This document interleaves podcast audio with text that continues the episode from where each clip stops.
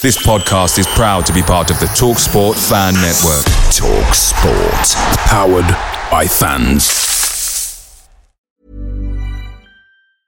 And there it is. That's as good as it gets on this stage. Nissan Townstar EV strikes again. It's an unstoppable van. Unstoppable. Look, just fantastic. You can actually see the Pro Pilot technology in action. Effortless parallel parking. It moves with all the confidence that comes with a five-year warranty. And with a bench full of all-star van experts, there's real strength in depth here. That's all-star quality. Search Nissan Townstar EV and visit your local all-star van centre to see for yourself. Terms and conditions apply. Five years or 100,000 miles, whichever comes first. ProPilot is an advanced driver assist technology. Driver's responsibility to stay alert, drive safely, and control vehicle at all times. The TalkSport fan network is proudly supported by McDelivery, bringing you the food you love. McDelivery brings a top tier lineup of food right to your door. No matter the result, you'll always be winning with McDelivery. So, the only thing left to say is, you win? Order now on the McDonald's app, and you can also get rewards points delivered too, so that ordering today means some tasty rewards for tomorrow. Only via app at participating restaurants 18 plus, rewards registration required. Points only on menu items. Delivery fee and terms apply. See mcdonalds.com.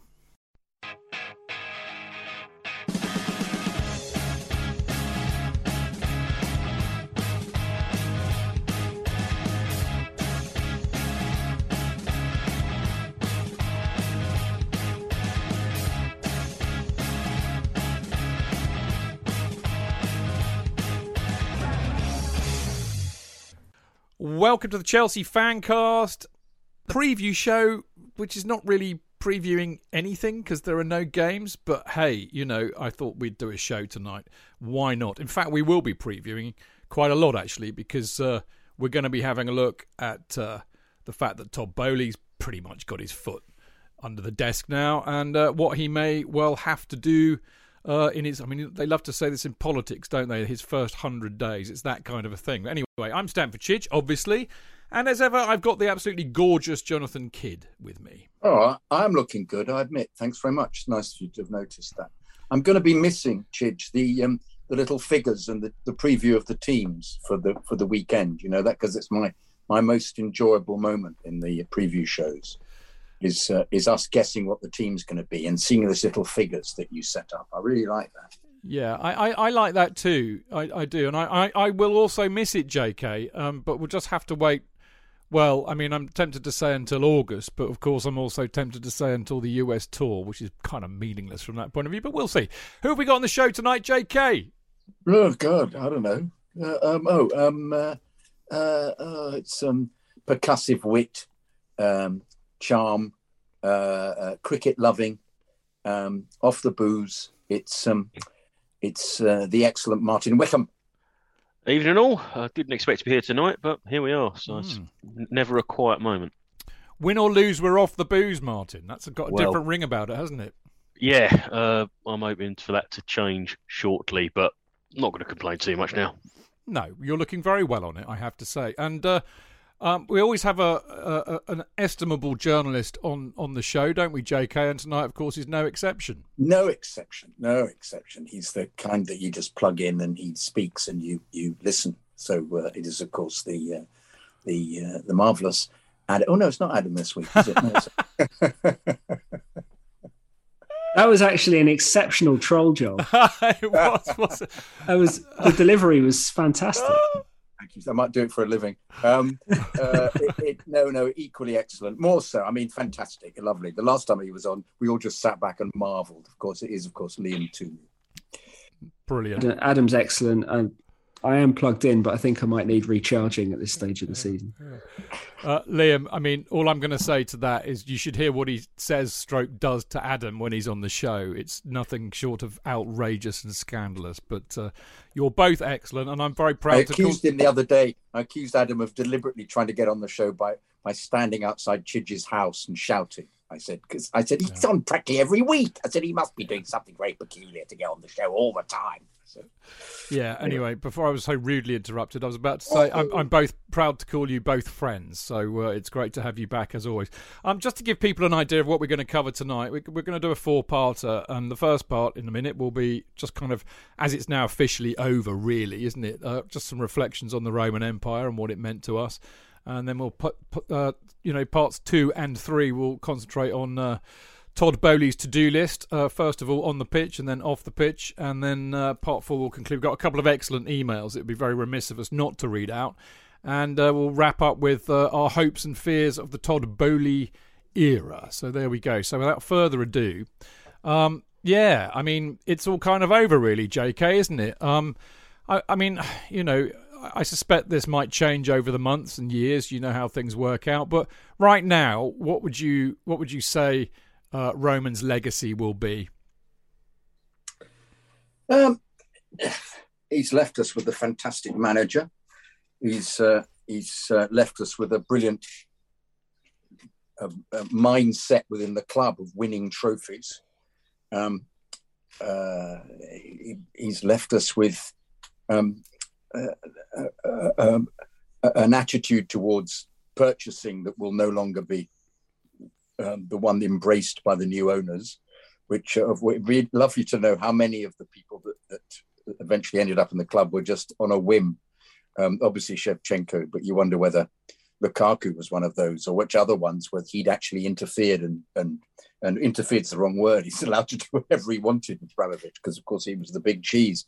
Um, but no, it, it, a complete transformation of the club from well, not complete because we were um, we were doing special things. There were some decent sides uh, that Bates got together with his borrowing his 50 million from that bond, but um, uh, it, it, you know, winning the the Premier League in the second season was one of the great great achievements, um, uh, and getting Mourinho in. So it was suddenly we had a we had a, a, um, a, a we, we were linked to so many more impressive members of the football fraternity that we hadn't been involved with before. And I'm afraid it was because of money, and that's absolutely fair enough. Um, uh, but it was a, a, a, wonderful experience being a, a, Chelsea fan for those 19 years. Um, and we still found a lot to whinge about. We still found a lot to to to uh, complain about. But it was nonetheless it was complaining about at a higher level, at an elite level. He created an elite club, and we are now one of the best, um, uh, most successful um, clubs in the world. So that's an achievement that Abramovich has created with his his tenure. Um, and I'm wondering, ultimately, when the uh, the um, the war is over in Ukraine and uh, his role in it, it perhaps comes to the fore as to whether there'll be some kind of um, lasting monument for him because he's pulled the club into um, a, a, a, a, state that we would we would very unlikely to have been in, um, uh, knowing the, the the amount of money initially that would have been invested in the club post Bates. Um, it would have been a very very different history. But uh, yeah, one can only just appreciate the the uh, the dosh really that that that flowed in that made us into a, a world power. And it's been superb to embrace that ourselves. Yeah, good words. Um, Martin, what about your, your perspective on it? Well, when he came in, um, we were properly snookered by that Bond getting called in. I Don't think it's too much of an exaggeration to say we could have gone the same way as Leeds if it hadn't. Um, we assume he leaves, he, if the era finishes tonight or in the next 24 hours, he leaves us as reigning European champions until tomorrow night and world champions. World champions. Yeah. Yes, and world champions. So he hasn't done too badly for a bloke who we were told over and over again was only in it short term, was going to buy a Formula One team and sell off Chelsea. So, you know, the, the end is sad, but unfortunately, he didn't distance himself as much as he perhaps should have, and he's ultimately paid the price for. So I think some of the government actions were questionable, will always remain questionable. But unfortunately, um, this is what's had to happen. But um, I don't think we'll ever fully know the machinations that went on. I think there'll be some D notices going on there for a good while. Be in the archives for the next hundred years, along with, you know, all those dodgy parties around the Profumo era that you hear about occasionally. Some very suspect dealings. And when you hear that fucking custard tits was trying to encourage the um, Newcastle Saudi deal to go through, um, I think that song that went number five in the Christmas charts had it right. Boris Johnson is a fucking I know. Gareth. Gareth, exactly.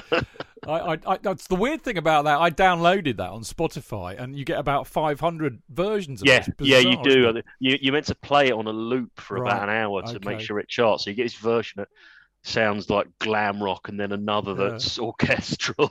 Very weird. My sister, my sister turned me onto that. She's brilliant as she is. I mean, Liam, I, I suspect you'll probably have a slightly more objective uh, view, um, given that you're, you're, you know, you, you know, you have a journalist, so you don't have the luxury of being blindly myopic like we do. But I mean, you know, you followed the club, uh, you know, all the time that Roman's been in charge. You know, that, that, that, so you- you're going to have a view. I'd love to hear what it is.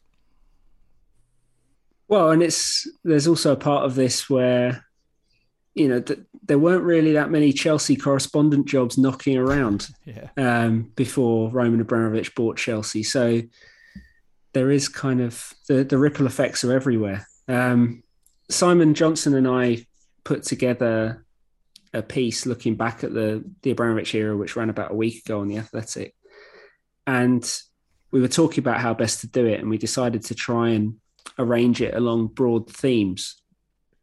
And it wasn't until we started looking at everything since 2003 that ended up with a list of 15 sections, um, which we then eventually whittled down to 12. But it's still one of the longest things we've written on the site in absolutely ages. Uh, I I pity anyone that tries to get through it all. But it just it was just a reminder that of so much that's happened over those 19 years and what a ridiculous ridiculous roller coaster it was.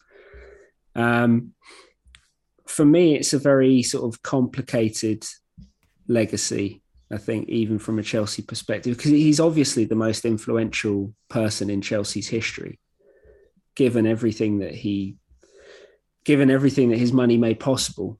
Um, but at the same time, and you know, I said this on our straight out Cobham soon after he was he was sanctioned. You know, the the questions about where he got his money, the relationship with the Russian state, they were always there. They're not new questions. They were they were there in 2003 when he bought the club. It's just no one in positions of power particularly cared about them. Tony Banks Uh, accepted. Right. Okay. I don't even remember that. No, no. Tony, was, Tony you know, I was a Banks, who, well, big Chelsea fan and a, and a Labour MP. I think he was sports minister for a while, or certainly might well have been, but he was the only one asking questions at the time. Okay. Yeah, I mean, it just seemed like, you know, the British political establishment and certainly the Premier League, which has always had an attitude of there is no such thing as bad money, um, had, you know, basically allowed Abramovich to become part of the furniture of English football for 19 years. Um, but because those questions were there, and Abramovich never really, you know, he never speaks publicly, so he never tried to answer them. He just took legal action against people that uh, went went a bit further than he liked, um, and used the UK libel courts to to enforce that to the extent that people weren't really keen on saying anything. Um, but unfortunately, because of those questions that never went away, Chelsea were always geopolitical collateral. They were always uniquely vulnerable to something left field like Russia invading Ukraine happening. Um, and this is the kind of thing that you know Manchester City and Newcastle are now vulnerable to because while you've got Boris Johnson encouraging um, the Premier League to sanction a Saudi takeover now, the Saudis might not always be friends of the UK government, and if that changes, Newcastle could find themselves in a very complicated position. The same with with Abu Dhabi and Manchester City. It is just part of the deal with with um, being owned by people uh, who are geopolitical figures, as Abramovich was. And I, I, I honestly wonder how he kind of feels about it because, as much as he never seemed to want the limelight, uh, certainly didn't want to be a public figure. Um, it, I mean, it, it maybe benefited him for a long time in, in a way in that it made him the most famous of all the Russian oligarchs. Uh, and in the end, that probably hurt him because as soon as this all changed, he was the first name that sprang to many lips when it when people started talking about taking action against Russian money in London because he is the most famous Russian oligarch and he owns the most visible British asset. So, um, yeah, I think it's it's a very complicated legacy because he's obviously bankrolled Chelsea's golden era, and and that that will never be forgotten. It can never be undone, and a lot, of fans will always have an incredible amount of gratitude to him for that. But he also probably should never have been allowed to own a Premier League club. He's not alone in that you know, Saudi Arabia shouldn't be allowed to own Newcastle. Abu Dhabi shouldn't be allowed to own Manchester City. That's just where we've got ourselves over the last 20, 25 years. Um, but that's kind of still where I sit with it. And I feel like pe- people are probably going to be thinking about it for a long time.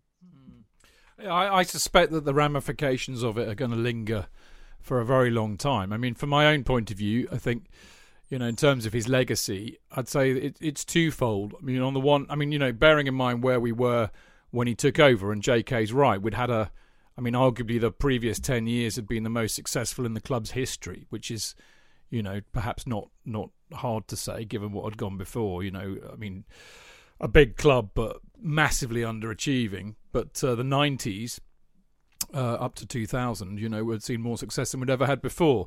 But, you know, the 19 trophies, I think, says it all. But more than that, I think Roman, what he did is that he took us from being a, a big a big club with you know a mediocre trophy winning record to one of the, the the the, world and Europe certainly Europe's elite clubs. We were we were launched into that into that group, and uh, I mean you know J.K. and I would certainly say we never expected us to win much more than an FA Cup before that to, to win the league and the Champions League was quite phenom- phenomenal. The other thing I would say is that, in a sense, has been proven by what's happened in the last couple of months.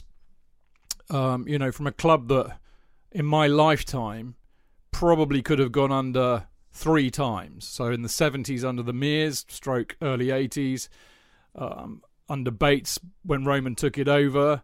Uh, certainly, I mean, you know, he's basically made us into a club that's ring fenced that. You know, I mean, I know a lot of people were worried about it, but the only reason we would have gone out of business is because the government would have willed it.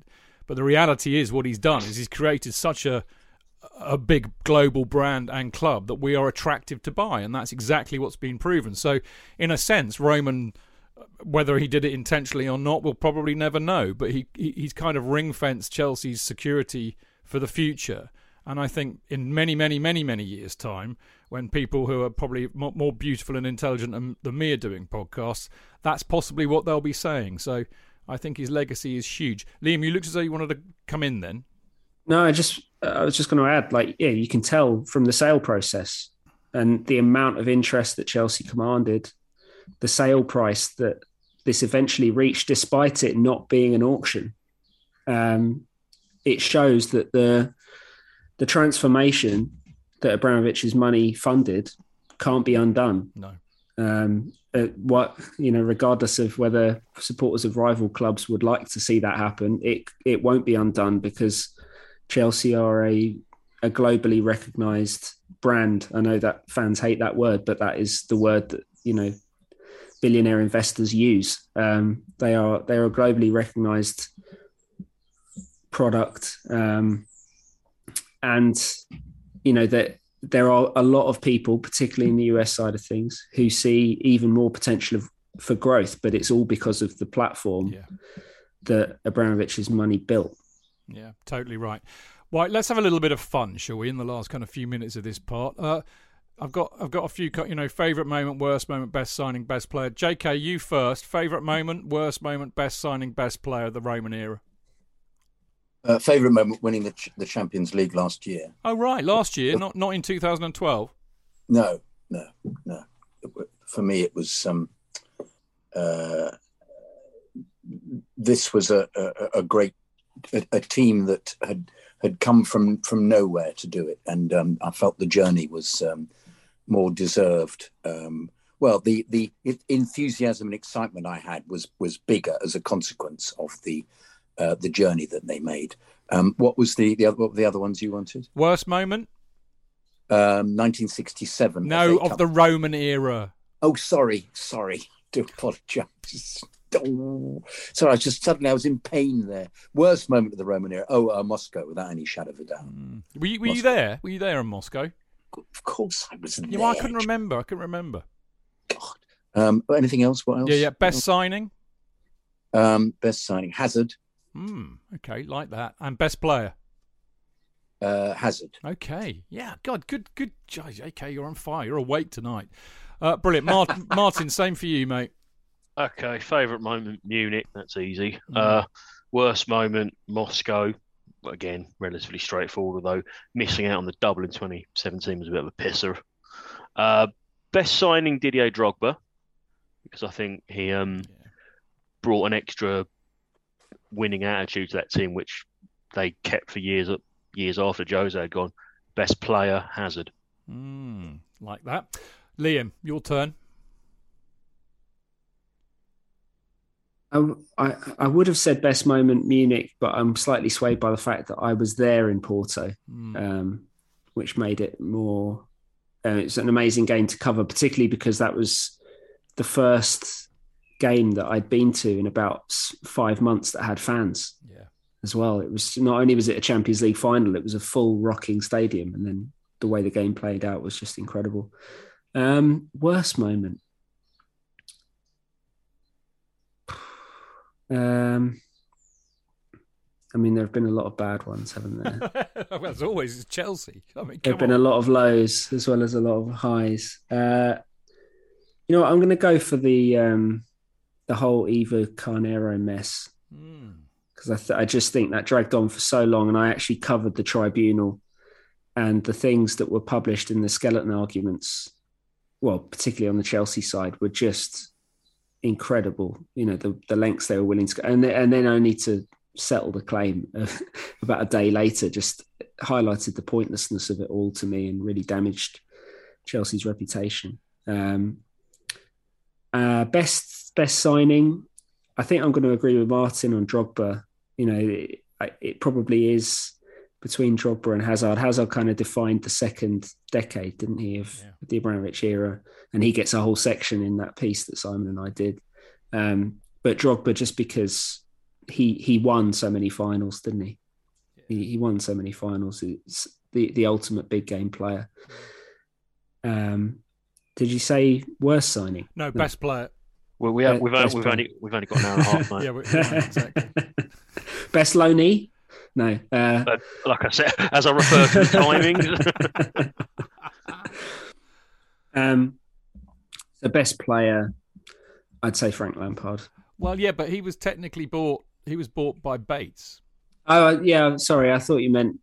I didn't think I know there what were you players mean. You- signed in the Abramovich era when you were talking about best player. You of could the you could era. say that. You could say that, but I'm going to be strict because Okay. you know, yeah, All right. Well, of the Abramovich era, probably Hazard then. yeah, okay, fair enough. Good good answers. Uh, for me, uh, favorite moment has to be Munich. Um, although it's close, it's it's it's only just Pips uh, winning in Bolton. But as I as I wasn't there to see the match live at Bolton, and I was in Munich, and I wasn't in Porto, so Porto doesn't count because I wasn't there. Uh, so it has to be it has to be Munich for me, and I cried, and I mean that's always a good sign, isn't it, that it meant something. Worst moment, Liam's right. There are far too many, really. To, I mean, we could be here all week.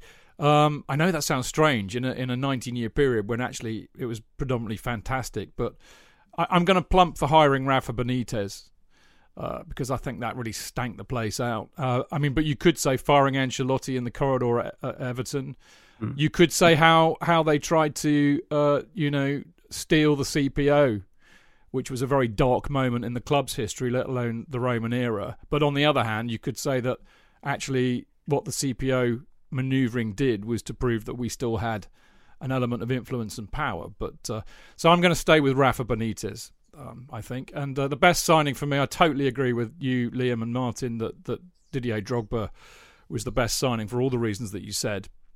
Uh, because uh, you know he was such a winner and he had such an impact on us winning trophies. Although you could say, you could say, and I think there'd be a very good argument to make here that Jose Mourinho was arguably uh, the greatest signing that uh, that Roman made because, of course, not only did he have that fantastic two-year, three-year period when he joined, but his legacy lived on. I think all the way until 2012 when we won the Champions League. That was Mourinho's team that won that, so that would be close but I'm gonna I'm gonna stick with Drogba.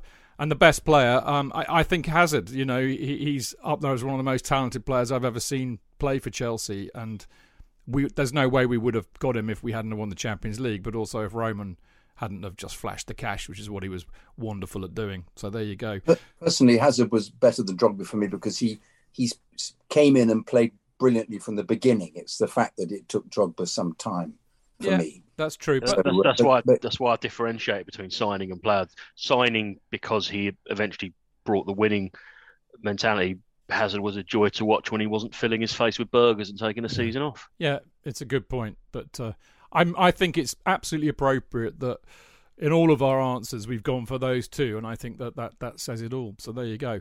Right, we're going to have a quick break, and then we're going to come back in part two, and we're going to start looking at what Todd Boehly has to do. There's a lot to do, Todd. Do take note.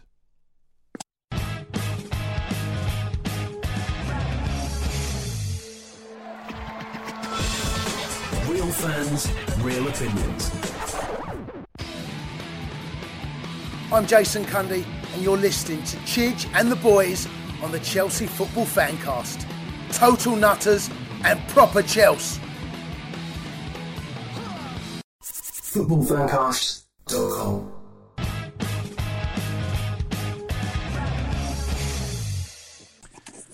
Welcome back. This is the Chelsea Fancast. Uh, normally, the Friday night preview show, it's still kind of a preview show, even if there are no games to preview. Anyway, I'm Stamford Chidge, and I'm joined as ever, ever, as ever even if I can speak at all, uh, by the wonderful Jonathan Kidd.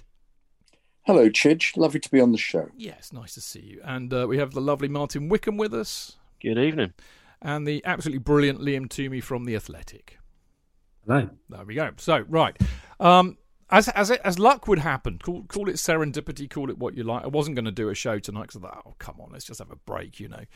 Um, and then then I I wrote an article this week uh, which was called Todd Boehly's to do list, and uh, the, weirdly, simultaneously, and funnily enough, Liam and I were talking actually before we went on air. We'd both kind of started working on this weeks before it saw the light of day, but. Uh, uh, Liam did one on Todd Boehly's in tray, and I, am delighted to say that that the that you know there's a lot of crossover but also differences which is really what it's all about. And i thought oh actually do you know what? He's actually kind of pretty much you know through the door now. So it would be good to do a show picking up on what both liam and i said. Um, and anyway i've split this up in the in the first part of this into you know what Boehly has to do on the pitch.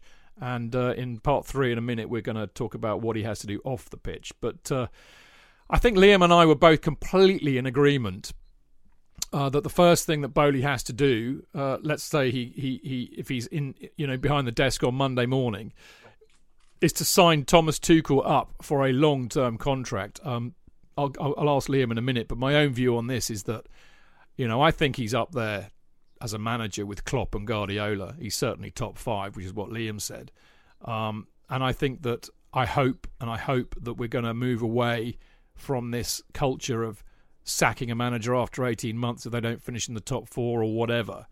Um, because I think we need a long term plan. And of course, that's exactly what's been afforded to both Klopp and Guardiola.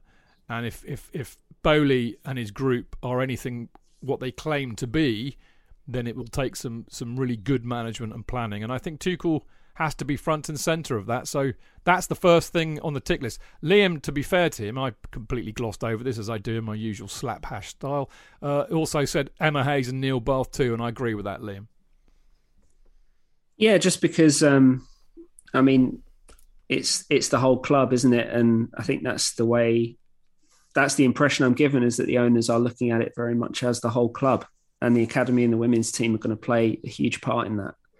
Um, so they have an incredible luxury, Boehly and Clearlake um, and the other investors, in that most uh, new ownership groups inherit uh, the need for change.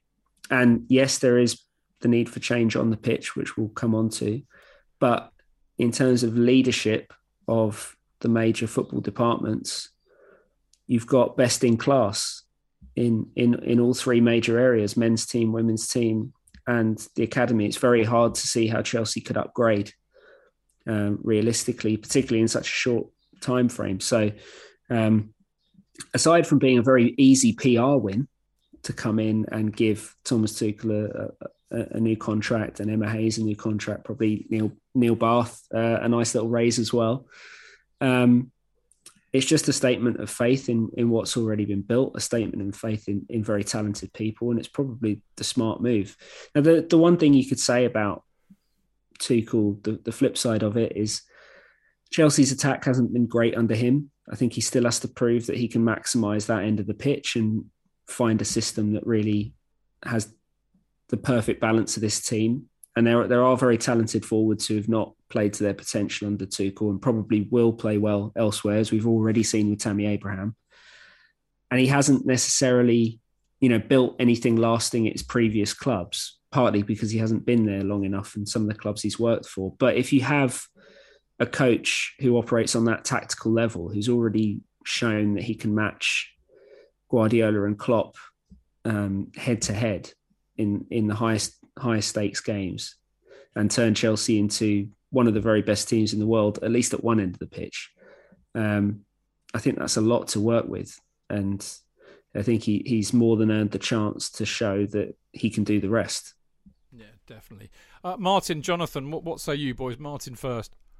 Well, talking about signing people, I mean, the first real signal we've had that the license has been amended was um was it named Mark Robinson, the former AFC Wimbledon boss, was appointed the, in charge of the under 23s.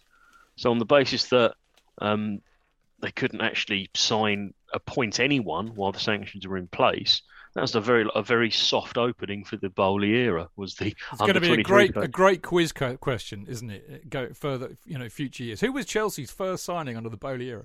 And I will I will be rowing with people when they say fucking Jules Koundé or someone like that. Like, no, it's Mark Robinson, you bastards, and I'll end up having a row with someone. So probably not worth it. But um, yeah, I think as a statement of intent, Tuchel, Emma Hayes, all of the above, just get them on deals and um, go through a holistic approach on and off the pitch because we've talked about what we liked about the Roman era in the last part the more slapdash elements of it we're less enamoured with. Be nice to see that go and be replaced with something a bit more analytical because you know we've we've seen what it what can happen. Liverpool, unfortunately, but you know we've got people coming in for the same background who may do the same thing, and I know one of the letters alludes to that, so I don't want to go into it too much. Um, but yeah, I just want to see an announcement come through and just get the club back to being a football club. That's what I want, and then I can just you know sleep over the summer and come back in August. Yeah, good on you, Martin. Mister Kidd. Yes. And what say you? Um. Uh, well, at least this is um. It's uh, this this there hasn't been a statement saying that they bought it yet, but apparently people have been pursuing Companies House. I found that slightly weird, wasn't it? People taking screenshots of Companies House and it's changed from Chelsea PLC to Chelsea Holdings as if, you know, oh, good. I was one of those weirdos. Oh, you're, you're allowed to be. That's your job, mate. Yeah, you're allowed to do that. For the rest of us, it's slightly, but but also the um, the, the ridiculousness of Arsenal fans hoping that Chelsea would go under, so that they could then get the the uh, the Champions League. They have no They're shame. They have no so shame, do they? Desperate. Oh goodness me. Um, but yeah, no, it, it, it will. I presume it's going to be announced on Monday. I presume they won't announce it at the weekend. But um, uh, all the boxes are ticked, and it's it's going to happen. Um, um, um, yeah, I think I think as you've said, you have to. Tuchel has to be given a, um, a long term contract immediately, um, and there'll obviously be There'll obviously be other uh, appointments that, that we can debate, some of which we probably won't understand. I suspect there'll be a um, more of an American presence. Um, uh, be intrigued to see what um, whether they create new roles for certain people within the club. Um, according to what happens in America again, I don't know what, whether there are extra roles that they can think up there, whether there's somebody to oversee the transition. I or bet there'll be a few VPs there, mate. Yeah, yeah. Offensive quality control. Yeah, yeah, yeah. Probably. They lo- they love a few VPs, the Yanks, don't they? Veeps. but um, but also um, um, there was a debate, wasn't there? Suddenly that what amount of money um, both Bruce Buck and, and Granovskaya were getting as golden handshakes, and it went up in the. And, and it started off with 10 million. It's today it's 50 million that they're getting, and people are saying, "What are they? Why do they deserve Well, this?" I What mean- do? Inflation, mate. well, It- yeah. going in, in two weeks. But it's but it's it's also what happens when takeovers happen. Everybody gets a slice of the pie for Well, having you- for having achieved it. I mean- it's, it's, it's quite the norm. Other than what we, And, uh, we heard the other day, JK. I mean, do you, do you know much about that, uh, Liam? Because I, I don't really know the foundation of that at all. But have you got any idea? I don't have. I, unfortunately, I don't have any information on bonuses for Chelsea executives or how big they might be. We haven't. But it- it would make sense. sol- It would we haven't got anything solid on that part of the deal. No, it, but uh, there, there will bound to be, be uh, aspects of it. I know Barbara, Barbara Charone's been involved, who you know used to be big uh, um, record company um, publicist, and she's been smoothing some water, some some oiling, putting oil upon on choppy waters for some period with this. So she'll obviously she'll then have a seat in the director's box, which she didn't have before because she sits near my mate, um, near my uh, sits near um, Mason Mount's dad. Yeah.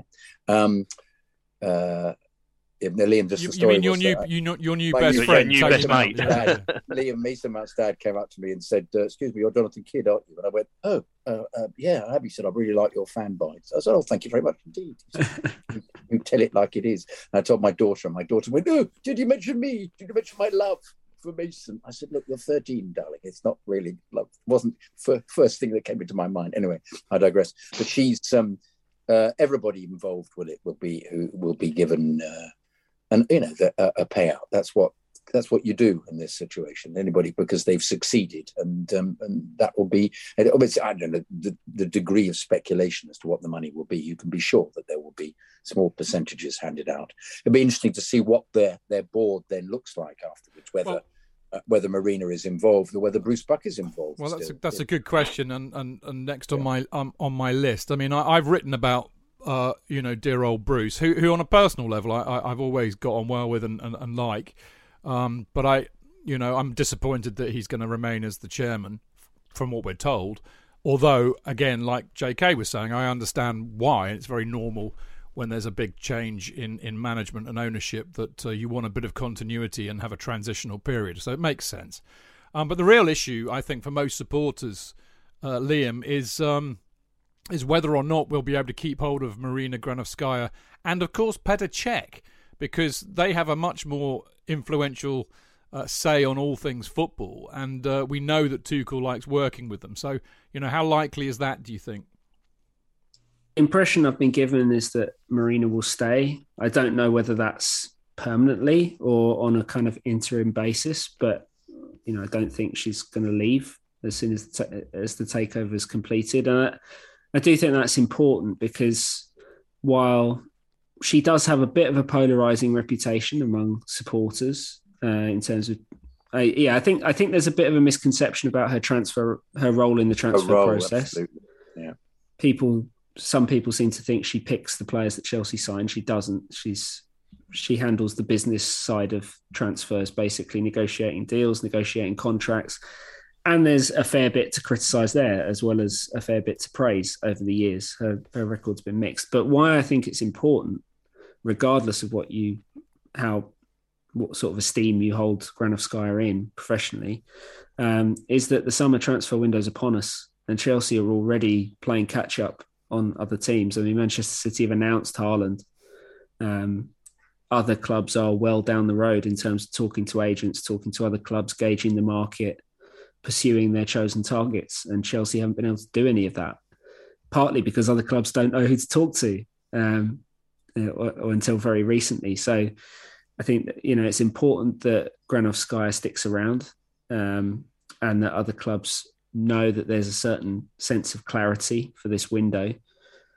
and and of course the you know the transfer strategy might change because there's a different tone being set from the top now by different owners but if you have someone who has that network of contacts within European football who can get deals done makes a huge difference when you've got new owners coming in who don't know European football firsthand you know if, if they were if they were just flying by the seat of their pants or trying to hire on the fly in the early weeks of a window i think that's the recipe for a disaster yeah, I definitely agree with that. Are Sevilla likely to play hardball now that the other centre half has gone to Aston Villa? I'm not sure. Um, I mean, they certainly played hardball last summer, but yeah, I don't have a clear handle on what their position is on Koundé right now. But what I do know is that he was desperate to leave last summer, and usually in those cases, you can keep you can keep the player as the club, but it only usually buys you a year and then you have to let them go the next summer because otherwise it just the the situation becomes too toxic. He he wanted to leave Sevilla last summer. He wanted to come to Chelsea. So if Chelsea make a good offer, think it might be quite difficult for Sevilla to turn down. So the other boy wanted to leave anyway in, in January. That was the impression I got that they were happy to get rid of both centre halves. Yeah. Well, they they refresh their team on a regular basis, and they're very very good at doing it. Yeah. Well, they're a selling club, really, aren't they, Martin? Um, I'd like, be interested to hear what you think about keeping Granovskaya and Cech on board. Uh, the other news that's broken today, courtesy of uh, Nizaar Kinsella, is that uh, Guy Laurence is is off. Hooray! Actually, hang on, hang on, hang on. Let's have a bit of respect here. I would like a, a moment of reflection and silence so we can think about the good things that Guy Laurence has done for Chelsea.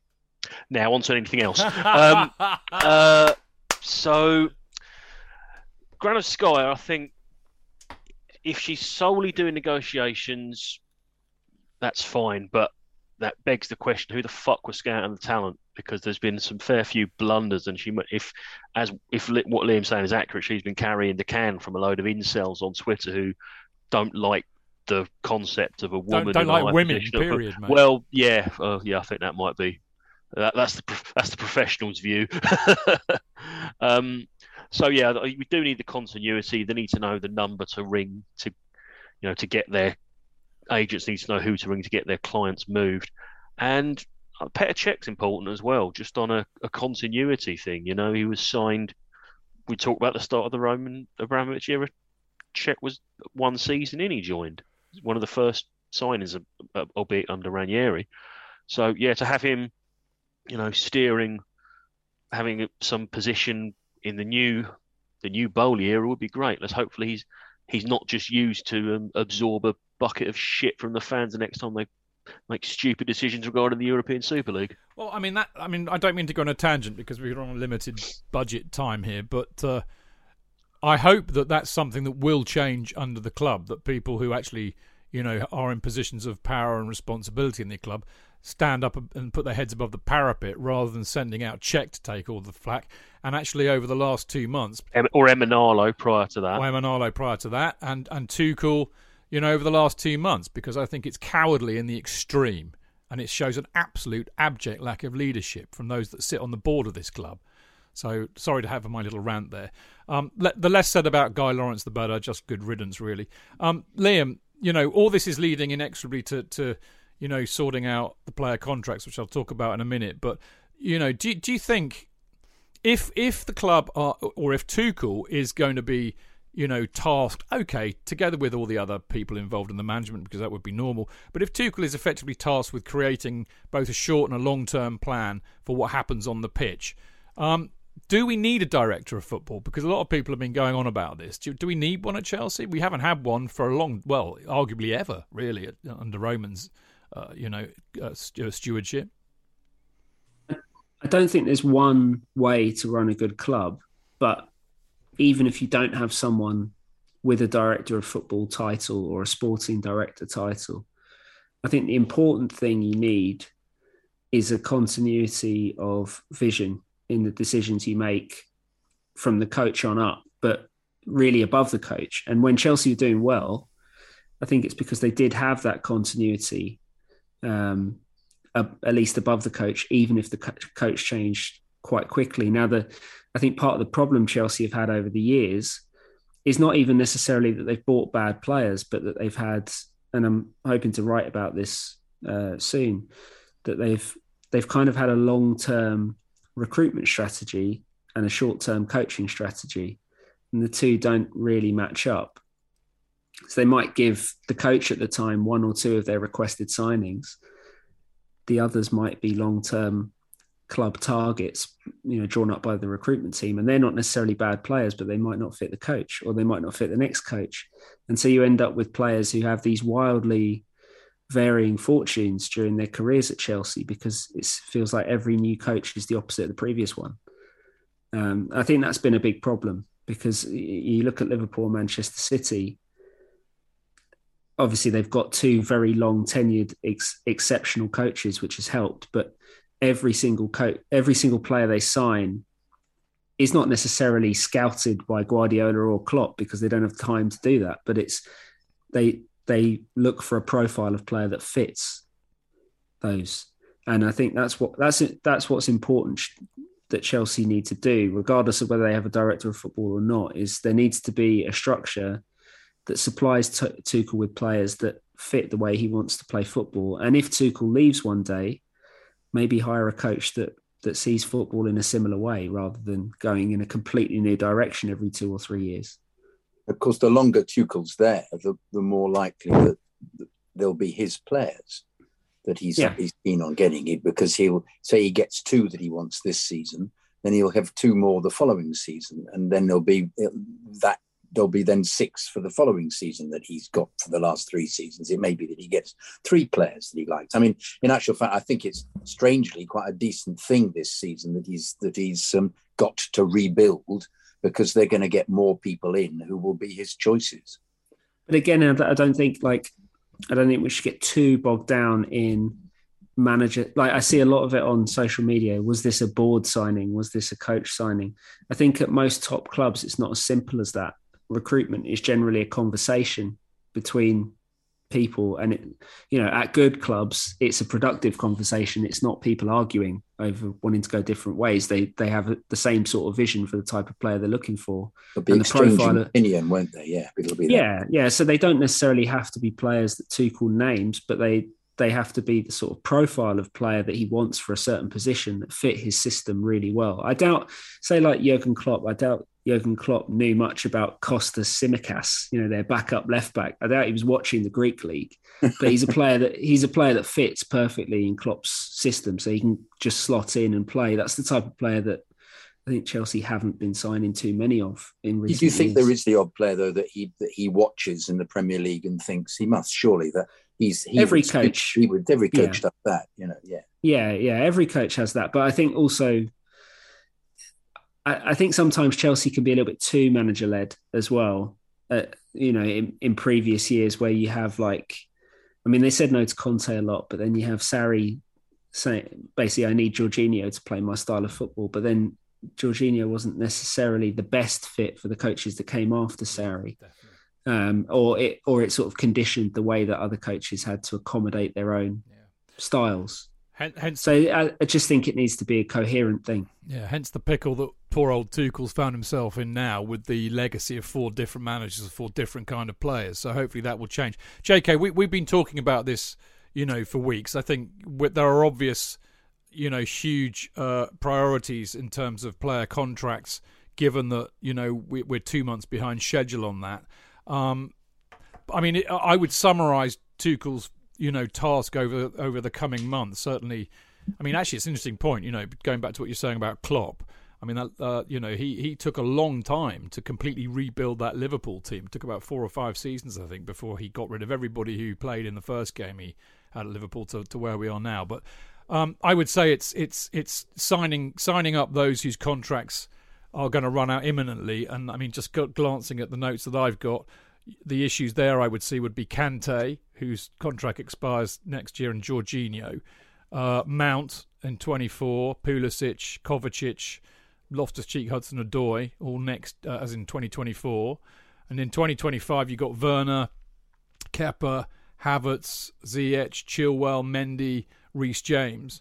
Uh, Lukaku's not not renewable until the 26th, uh, 2026, annoyingly. So, you know, the priority is, I think, to, to sign Mount and James up, I would say.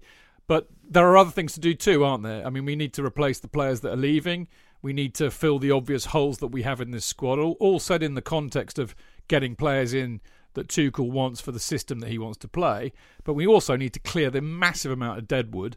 And of course, amongst all of that, we'll be recalling some of the loanees that we want to actually keep and use, I would say.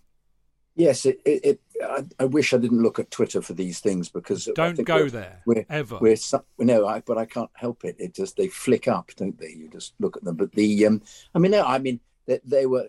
It was a statement today. Um, uh, in a Football.London article saying that Alonso was definitely on his way. Well, it wouldn't surprise me if Alonso's still there next season. I just I think all this this this speculation is as always is just it, it's it's so unlikely to be what we um, negatively believe or even positively believe. Um, but yeah, you, you've you've um, I, mean I think I think they they will be very keen to, despite him being 31 and injury prone, to, to sign Kante because um, as he said in the presser the other day, we want to try to get get him to play more than the 21 games he plays because he loses his rhythm.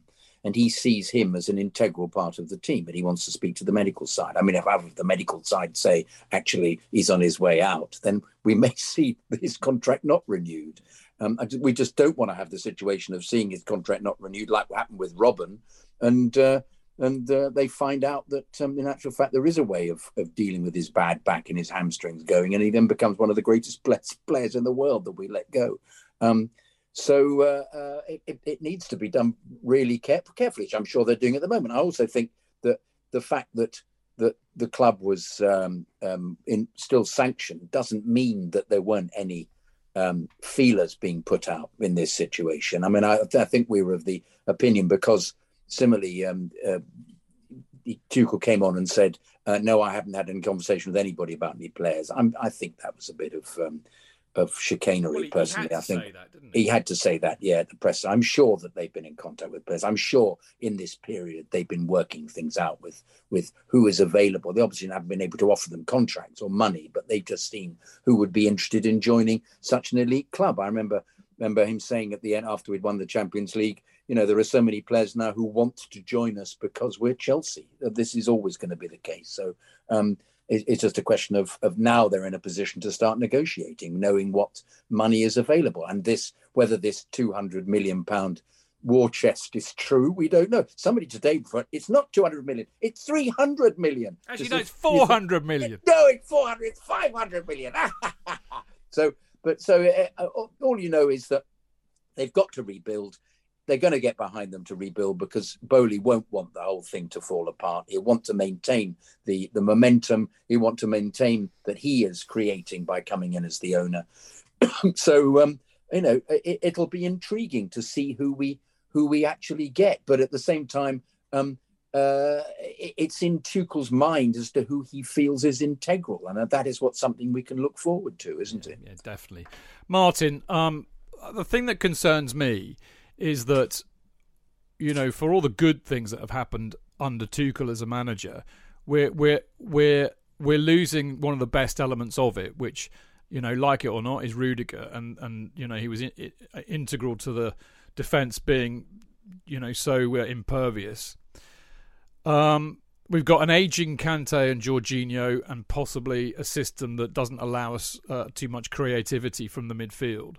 We've got a striker who's a dud, and we don't have a creative, uh, you know, kind of somewhere who can, I mean, call it a number 10 if you like, but, you know, somebody who's more midfielder but can go and create a Fabregas if you like. You know, somebody who can score and lay on goals for others. So basically, Martin, we're going to enter this season without a spine unless they do anything about it. And that, I have a feeling, is going to take some money, isn't it? I think so. Um, let's not write off, I mean, I could certainly see Conor Gallagher mm. making an impact in that respect on the on the midfielder side. But let's you know, I think we just need to keep an open mind. We don't know, you know, we could in a few weeks' time we could have the building blocks in place already.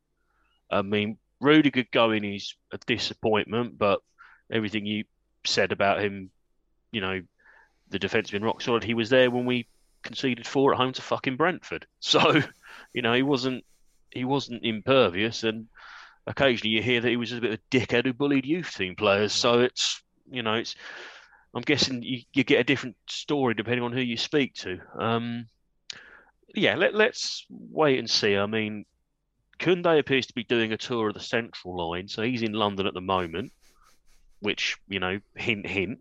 Um, we've got loan players coming back, likes of you know Gallagher, who is a, established in the Premier League, playing for England. So, you know, he he'll come back with expectation, and he will expect to be involved as well. So, as for the striker situation, I don't know. I think Todd needs to go around pissing on all four corners of the pitch or something. Do a Barry Fry to try and lift that striker curse we've got. You know, I, I don't know. I, I genuinely don't know how we keep signing so many good strikers elsewhere who come to Stamford Bridge and immediately well, look like their boots are on the wrong I feet. Th- I think that's because we don't have somebody in the midfield who can supply them. Basically, we don't have them. Jorginho and Kante are not those players. You know. I think I think Jorginho can many, be. If, yeah, someone, how, just, how if much... someone just told him to pass fucking forward, okay. Well, there we go. But he doesn't. Kante's got Kante's got bits hanging off of him. Yeah, I am I'm a little bit concerned about that. But um, you know, Kovacic can. You know, if Kovacic gets a full season, we could be lethal. Yeah, you know, you know. He ain't no he ain't no Fabregas. Um, not not many are. Well, that's very true. Like like you know, there are not many hazards either, uh, and that has to be said. Liam, one thing you mentioned in your excellent piece that I completely overlooked, um, which is the need to trim the wage bill, because I think one of the issues that we've got, and I mean this this will perhaps have some relevance for why they need to you know make sure they they get James and, and Mount to re you know to, to sign new contracts we've already got clubs sniffing around, as we all know, both of them, and they're paid a lot less than the likes of the waste of space that is uh, the lump of cement, which is, of course, Lukaku. So, how on earth? I mean, I, I was intrigued by what you said in your article, but how on earth are they going to trim that wage bill? A huge challenge, um, because it's not not just Chelsea. All of the Premier League clubs have found increasingly in recent years, and the pandemic has only made this worse that it's great being the apex predator league when you're buying players from uh, elsewhere in Europe. But when players don't work out and you're trying to sell them again, you can't sell them back to Europe because they are now out of the financial reach of these clubs. Um, so Chelsea's wage bill is almost upside down at the moment. Mount and James are probably the two best outfield players in terms of consistent production and they're two of the lower earners. And at the top of the wage bill, you've got Lukaku as the highest earner, who's been a disaster so far, terrible fit with Tuchel's system. Kante plays 50% of the games, um, although he ha- he obviously has justified that wage for most of his contract. And you've got Kepa, who's second choice goalkeeper. Um, and and a lot of the other forwards are very highly paid, and for one reason or another, maybe not entirely their fault, um, have not produced their best football at Chelsea either. So it's a it's a very difficult um, mess to untangle, I think. But that wage bill is going to need to be trimmed one way or the other if you want to add players. And you know the the number I listed was 333 million. There's a, always a bit of a lag time when you're talking about this because that comes from Chelsea's last published accounts, which was the, you know January of this year, but covers the 21-22 season. So they've added Lukaku since. They've also they, they they've also lost a bit of money elsewhere, and there will be money coming off the books this year with Rudiger, Christensen, but they didn't feel like they were properly paid. So um, you're going to have to pay to replace them. It's it's not it's not easy, and, and and Chelsea's wage bill was probably already beyond what their sort of organic commercial match day revenue was, which is why you know they're, they're loss making. Yeah, definitely is. I mean, one thing I would would say, uh, Liam, which we kind of overlooked a little a few minutes ago, is you know we we hear a lot about uh, Boehly and his team's approach to, to, to, to buying recruiting players. And on the one hand, at the Dodgers, he just went out and splashed a huge amount of cash on some of the best players in baseball. But on the other hand, it's all supposed to be this stats based approach, very much like the FSG group and, and what they're doing at Liverpool. Um, and it's it, it's it's. I mean, I'd, I'd love some clarification on this because it's kind of almost sold to us as Chelsea supporters like this would be a new thing at Chelsea that we've never done this. But I'm not. I cannot believe that the club don't take a stats based approach to buying players because actually most clubs do these days. I mean, am, am I right here? No, they do. They have they have their in house they have in house proprietary um, like analytics operation and and, and, a, and a database. We did a whole piece about it on the Athletic about a year and a half ago.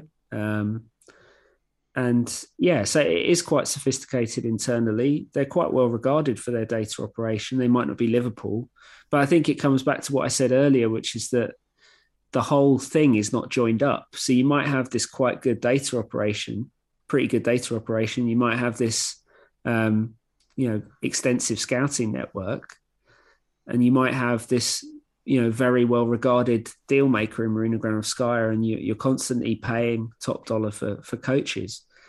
But are they all building towards the same thing? And if they're not, then you're probably going to get mixed results from your recruitment, regardless of whether or not you are buying um, good players because recruitment is more complicated than buying good players. It's it's a given if you're Chelsea and you've got Chelsea's resources, you will be buying good players from other clubs because that's your position in the market. But do they do they fit? Yeah, do they fit the coach? Do they fit each other on the pitch? It's it's a more complicated equation, I think. Ian, do, do you know if they've in those vests that they wear, do they have the computer readout chips in the back of the vests in the same way they do in rugby union? Yeah, GPS.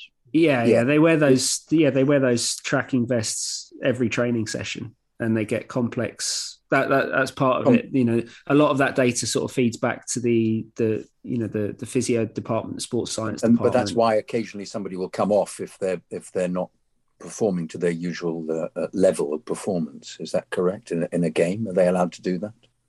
Well, I think they, they they're just constantly monitor monitoring the load on each player, um, and they and they've got like bespoke training uh, regimes for every player. They'll obviously have group sessions, but around that, all of them will have individual work to do, and it's based on what those numbers feed back as. Sure. I just I wondered in the game itself if they because they seem to do that in rugby union is they they take a player off after 60 minutes because he's not performing at the same level, and that's because the yeah. readout shown that's the case. I um, allowed to I'm do not that sure. Quite possibly. I mean, you know, Tuchel has uh, he has his own analysts um, sitting watching the game from an elevated perspective, and we know when he was. Uh, he? Right, right, right. He's got be- a guy called Benny Benny Weber, Benny Weber, who came in with him, um, and it was actually at the Club World Cup when Tuchel couldn't go. He was feeding information to he Benny Weber, who was feeding right, it right. on to the co- to the coaches on the touchline. But that wasn't that wasn't necessarily data stuff. You know, that was just a dialogue between the coach and his assistants relayed through an analyst who was also feeding it feeding into stuff. But I'm sure I'm sure data forms part of that equation. Some of it will probably be a judgment call from the coach on just whether the players pants or not. Reportedly, Lukaku tied his GPS chip to the tail of his pet dog. Yeah. So.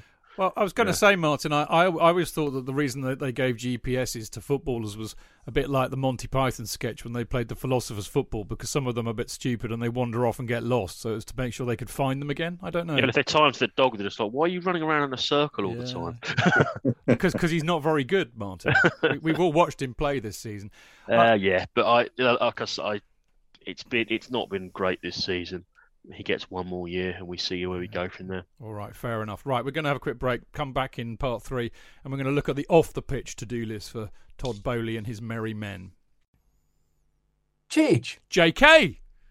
In all the years you've been following Chelsea, you hardly ever miss a match, home or away. But how would you feel if you couldn't be there and it's not on TV?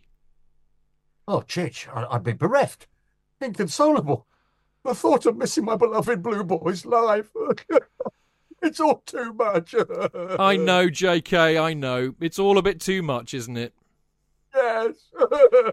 well, panic not. NordVPN have come to the rescue. They have? Yep, NordVPN allows us to watch any match, even if it's not on live TV here. They do? Yeah, they do. With just one click, they switch your virtual location to a country which is showing the match, and they act as your cyber bodyguard whilst online, protecting your personal data and sensitive info like card details and passwords. Oh, wow, great! Uh, but yeah, I bet that'll cost me a fortune. Actually, JK, it's only the price of a cup of coffee per month, and you can use your account across six devices. It's a bargain, JK, and best of all, no more tears for you. Oh, thank you, thank you, NordVPN. I'm so happy I could cry. Uh, Where do I sign up, Chidge? Well, to get the best discount off your NordVPN plan, go to nordvpn.com forward slash Chelsea Fancast. There's no risk with Nord's 30 day money back guarantee, and you'll help support the Chelsea Fancast. The link is in the podcast episode description box. Away days are great, but there's nothing quite like playing at home. The same goes for McDonald's. Maximise your home ground advantage with McDelivery. You in? Order now on the McDonald's app. At participating restaurants, 18 plus, serving times, delivery fee and terms apply. See mcdonalds.com.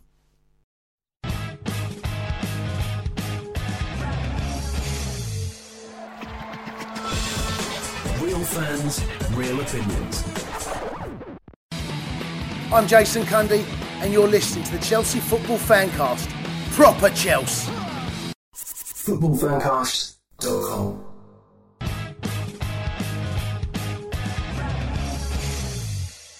Welcome back to the Chelsea Fancast. I'm Stanford Chidge, and uh, tonight we're we're having a thoroughly good look at uh, Todd Boehly's to-do list uh, in advance of his pretty much 99% certain fact that he'll be running the club in the matter of days, if not hours.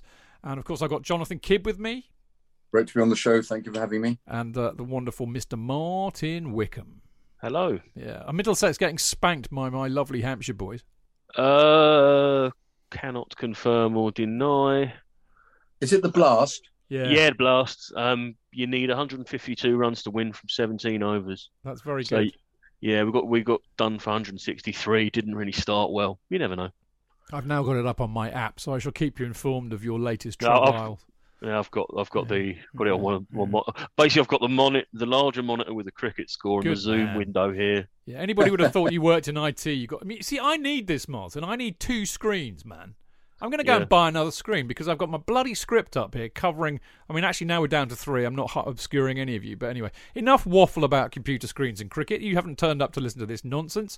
Uh, we're going to carry on with the Todd Boehly to-do list. We kind of had a look at the on the pitch uh, requirements, and uh, in in part two, now we're going to have a look at the off the pitch requirements. Liam's uh, sadly no longer with us uh, on the show, but uh, He, got- he's, he's not dead. no, no, I, I was leave. thinking that's why I added on the show, Martin. But uh, no, he's uh, his uh, you know expertise was very much required for what's happening on the pitch. This should be our domain, very simply. Um, having said that, I'm going to actually ask two things um, that were very much in uh, Liam's article and not mine, which I conveniently forgot to talk about. But he, he, on his to-do list, uh, he he said that the uh, new owners absolutely will need to almost the first thing that they do, they will need to reassure the staff. Martin, Well, yeah, it's the same as any takeover, isn't it? You've got to get, you know, whether it's whether it's done via a town hall or whatever. I've been in them in the past, and you need to keep people on side because staff, you know, it's, it's not just players on six figures a week. It's your catering staff, it's your security, it's the people who, you know, man the desk at the reception.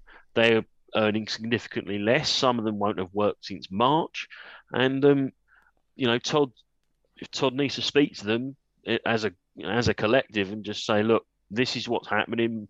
Reassure anyone if there's whisperings of you know redundancies or cuts or anything like that, and just get everyone back to what I've been saying earlier. We are now a football club again. And once need you to open the shop accordingly. of, co- of course, of course, you know, uh, that uh, it's exactly things like that. Then you need to, you know, it get get back to get back to being a football club. You know, you you no longer need to worry about, you know, are you you know, do you still have a job because you do. The mega store's open. You can sell a program on the Fulham Road. You can sell tickets properly again. But there's been a there's been three months of uncertainty, so there will be, need to be some you know, soft skills or whatever they're called to reassure people. I'm sure, I'm sure he's good at that. I don't know the man personally, but he sounds like the type of in one of those um, individuals who does a rousing town hall speech. I think might be the best way to describe it. Yeah, I'm, he I'm, took over the Dodgers, didn't he? So he's bound to. he- He got experience of that, and I suppose that's his world. But also, they'll hire top people to do that as well, won't they? Well, I, I, I don't care about who they hire to do that because I think under the, I mean, I, we, I don't know. I've not been there, so I've not worked for the club, and I don't know whether Bruce has, you know, spoken to the entire staff collectively and been a wonderfully warm human being.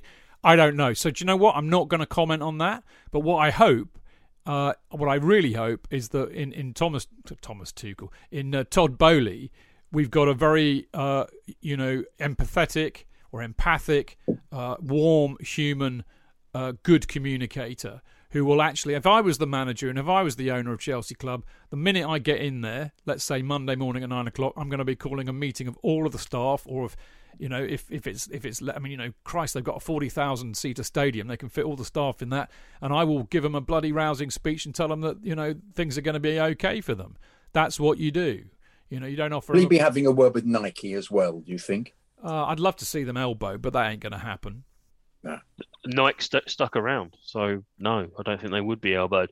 But you've listed two others who need to be fucked out forthwith. Well, absolutely bloody lootly, and I mean that that would be you know Hyundai, who apparently their contract was coming to an or has ended anyway. But the odious three who can fuck the fuck off and then fuck off some more. I've got history with three, which I'll reveal in a minute.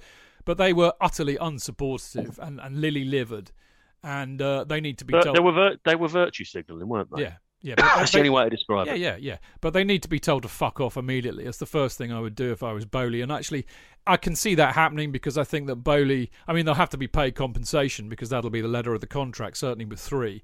But um, you know, my understanding with Boehly is that you know he thinks that we've undersold the club, we haven't taken advantage of commercial opportunities properly, etc., etc., etc. So I would hope and imagine that he has better sponsors, more lucrative sponsorship uh, lined up. Although you know it took us a long time to to get three because of the exorbitant amount of money.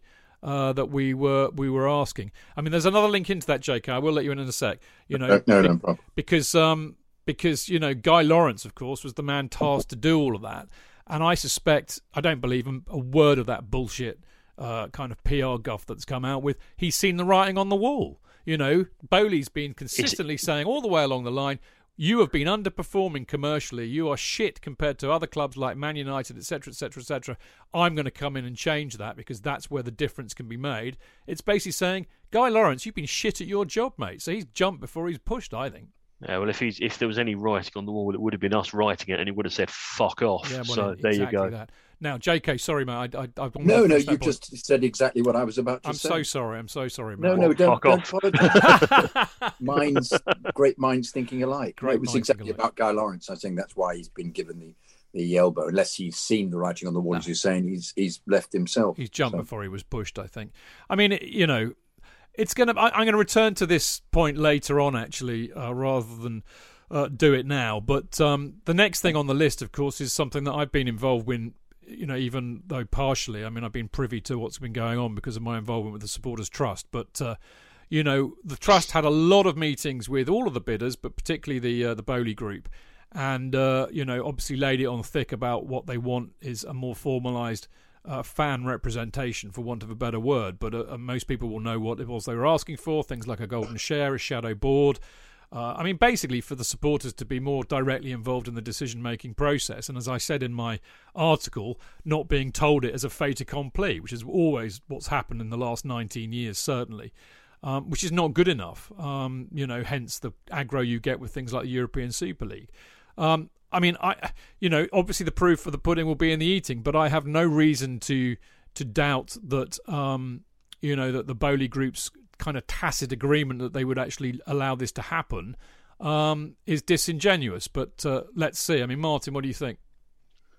We shall see. I mean, you know, the the amount of things that you were told couldn't be done, or this has already been decided, and then it found they found out when a bit of pressure was put on, they reverse ferreted very quickly. Um, I've got to say, I was a little bit distracted because I was going back to what you, you'd said earlier about keeping Tuchel on and let giving him the time to form a plan. So I had a quick look at the LA Dodgers Wikipedia page, and the coach of the LA Dodgers is a chap named Dave Roberts. Dave.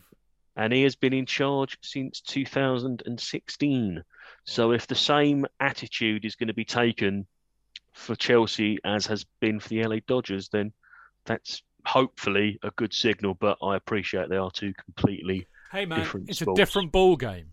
whole new ball game. Exactly that. I mean, J.K.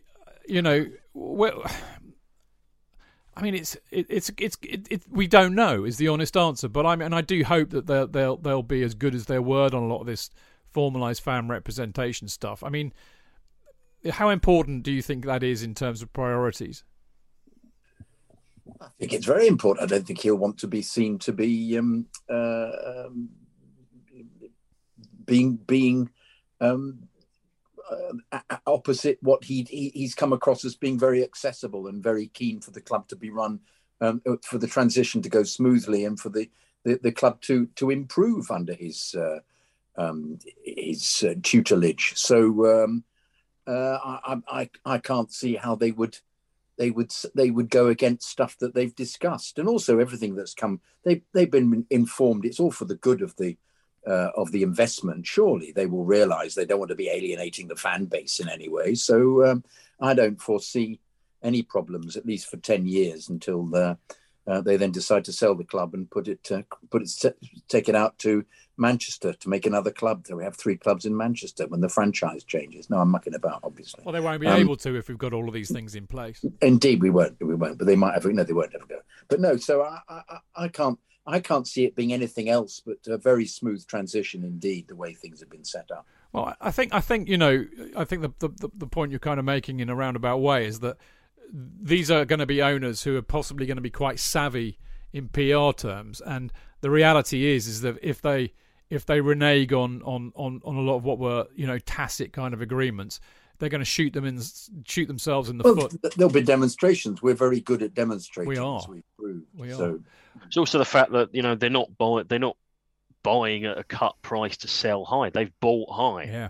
They can't literally cannot afford to lose money on this because yeah. So anything they do will be wanting to get their money back. So they need to keep things as sweet as possible, both you know fan relations, everything. Well, because I mean, if ne- it, sorry, go Martin. Sorry. if people vote with their feet, it hits them in the pocket. Well, I was going to say, I think talking of you know uh, shooting oneself in the foot from from a bad PR point of view, um, I think one of the first things they've got to do, and of course you and I and, and Jonathan will be well aware of this, is that normally by this time in the season we would have paid for our season tickets. J.K. may well have already done so because he's got a slightly different one than us, but.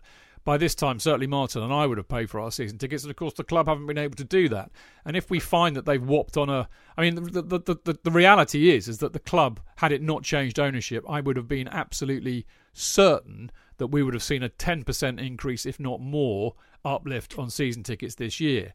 But if Boehly's come in now, if they put an increase on those season ticket prices, they're going to find that their honeymoon is going to be very short lived, Martin.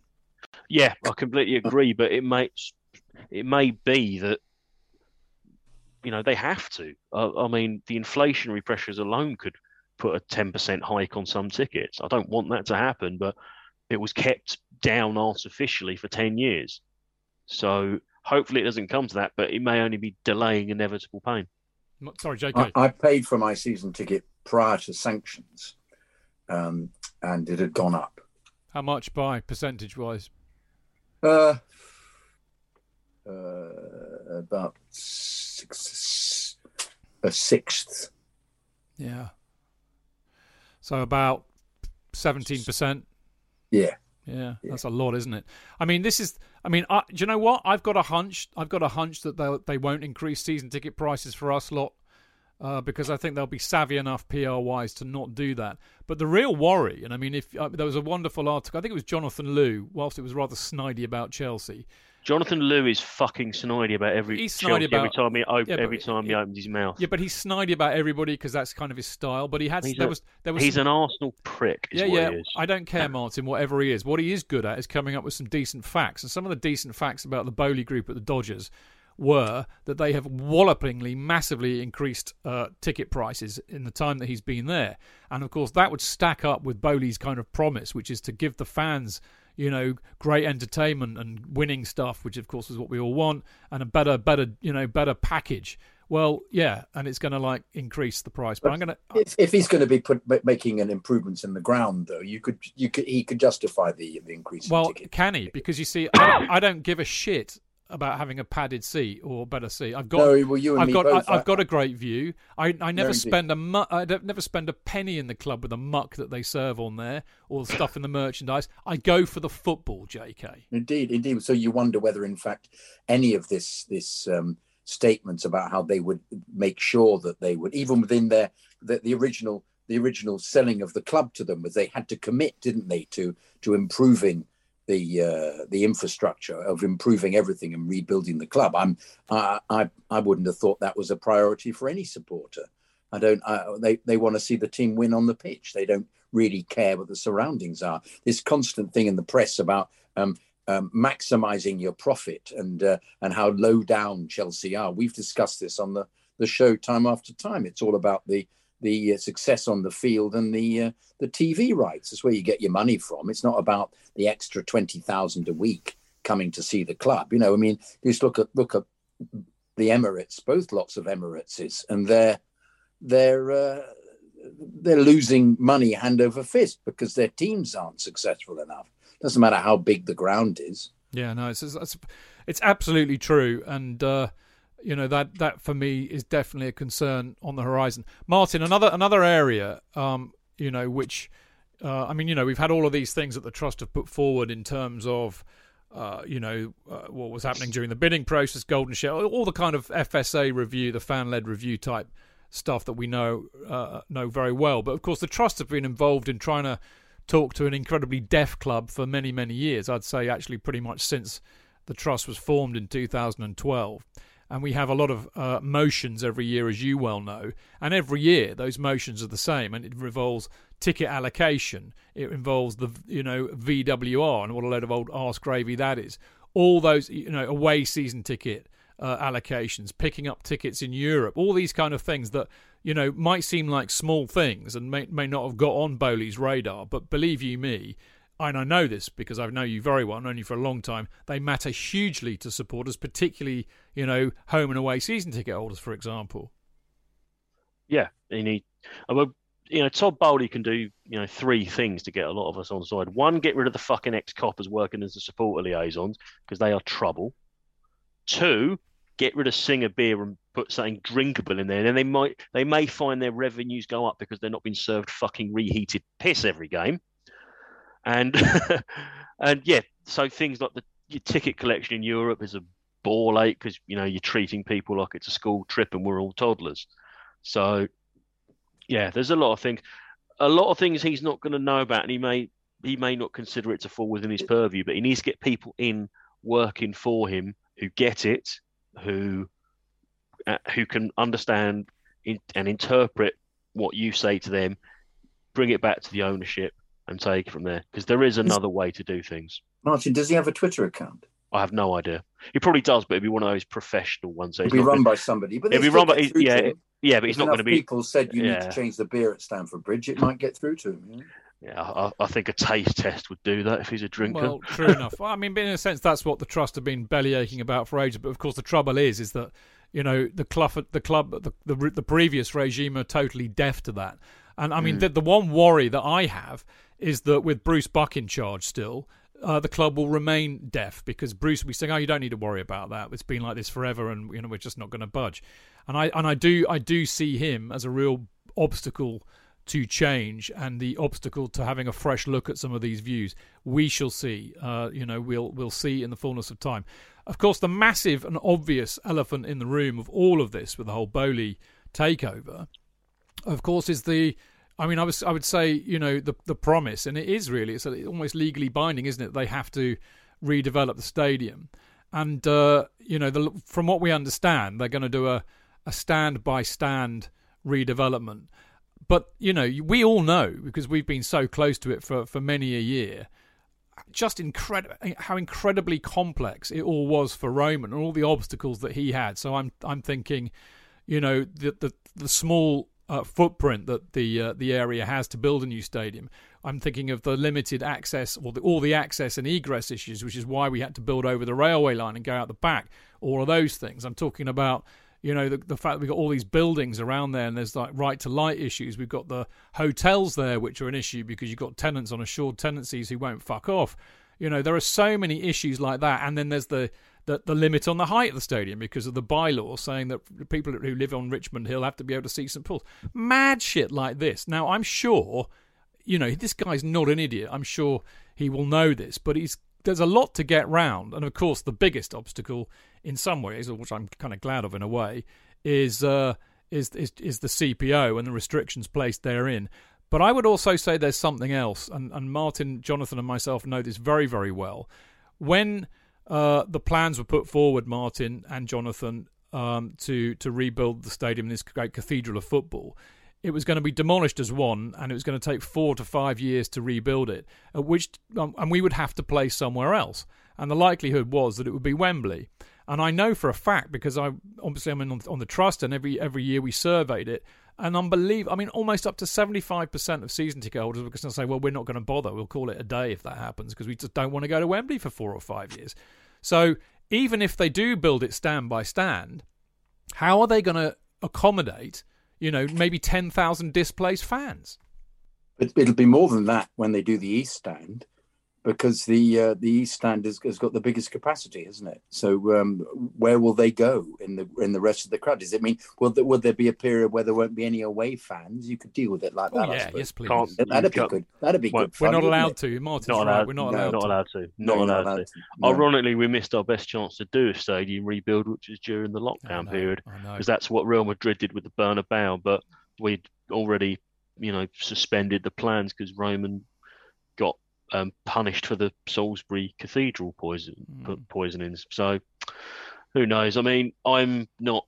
I don't work in construction. I don't know the intricacies of, you know, what needs to be done. But I'm I'm sure there's a way. But it has to be done with sensitivity and respect because you've got, like you said, with there's residents in the area. There's, you know, I know the Stoll mansions. Can you imagine the you know Chelsea kick kick war veterans out of home, even if they've been rehoused Well, fifty that, that yards was up that the was road. the, the plan. know Was, it- yeah, they were Roman It- was going to build them a whole new premises. yeah, but that bit would get omitted. It would just be Chelsea kick out war veterans. Oh, I know. E- I know. Yeah, so yeah, it, it's just got to be handled with care, and then, like you say, there's the um, how you deal with the reduced capacity and moving people around. I mean, do you free season tickets for a period? Who knows? I mean, members there are members who aren't happy with um, their allocations as it is, and that getting reduced even further would seem punitive. But we shall see.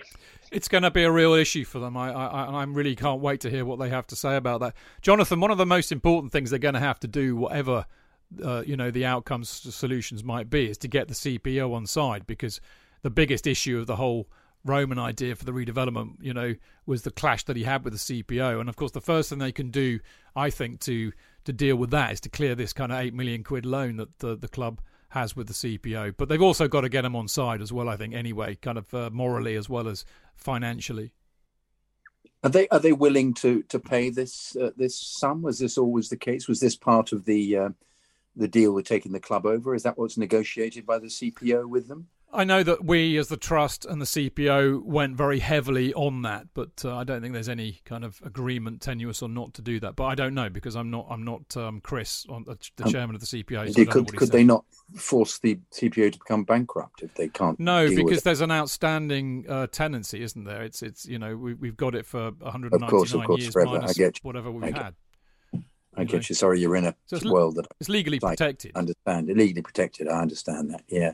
I mean, I'm just bemused about how they would attempt to rebuild the East Stand. I'll keep going on about this because that was where, according to the original plans, that was the where the majority of the fans would be, and that's an unbelievably enormous schedule would have to be in place for that. Um, and you'd have to start doing it now because uh, the because British Rail require you to to make these suggestions three years beforehand before these things actually take place.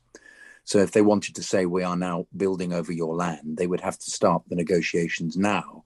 So the very last thing would be the stands. So I suppose you could do it in in in in small increments around the ground, and perhaps that wouldn't cause the greatest um, disruption if you were to do what was originally suggested. If they're going to be using the original plans, I was under the impression that the, those original plans might have some involvement because they're using the same architect. So perhaps he might be applying them, but once again, perhaps not. Well, I mean, Uh, number one, they were going to do the whole lot, and that was going to be four or five years. Number Yeah, two, and they were going to build down, weren't they? They were going to actually build yeah. right down. And, They, and- they were going to descend it. Yeah. yeah, and build over the railway line and out the back, so you could get Yeah. uh, egress out of there, which may well still have to be an option because you've still got the access egress issues. But the other thing is, it was an incredibly expensive, uh, over expensive legacy project. And I mean, I, I I know that by the time that Roman pulled the plug, it was the cost had doubled to a billion. And I read, I think, in the Athletic that it's now more like two point three billion.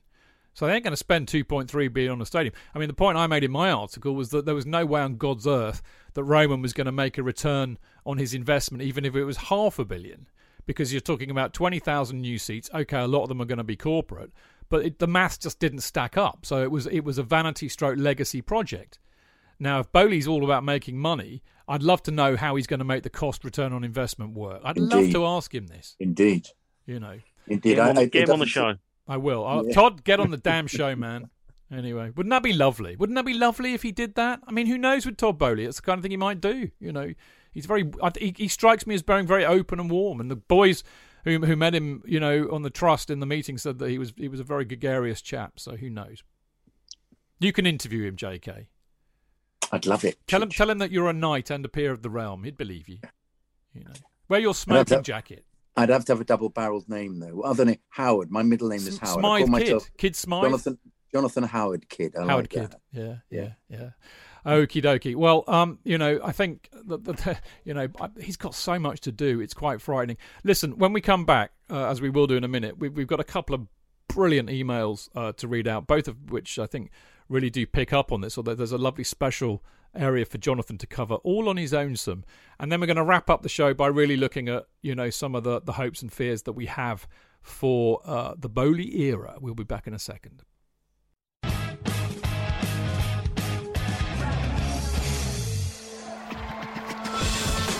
Real fans, real opinions. I'm Jason Cundy, and you're listening to the Chelsea Football Fancast. Up the Chelsea! Footballfancast.com.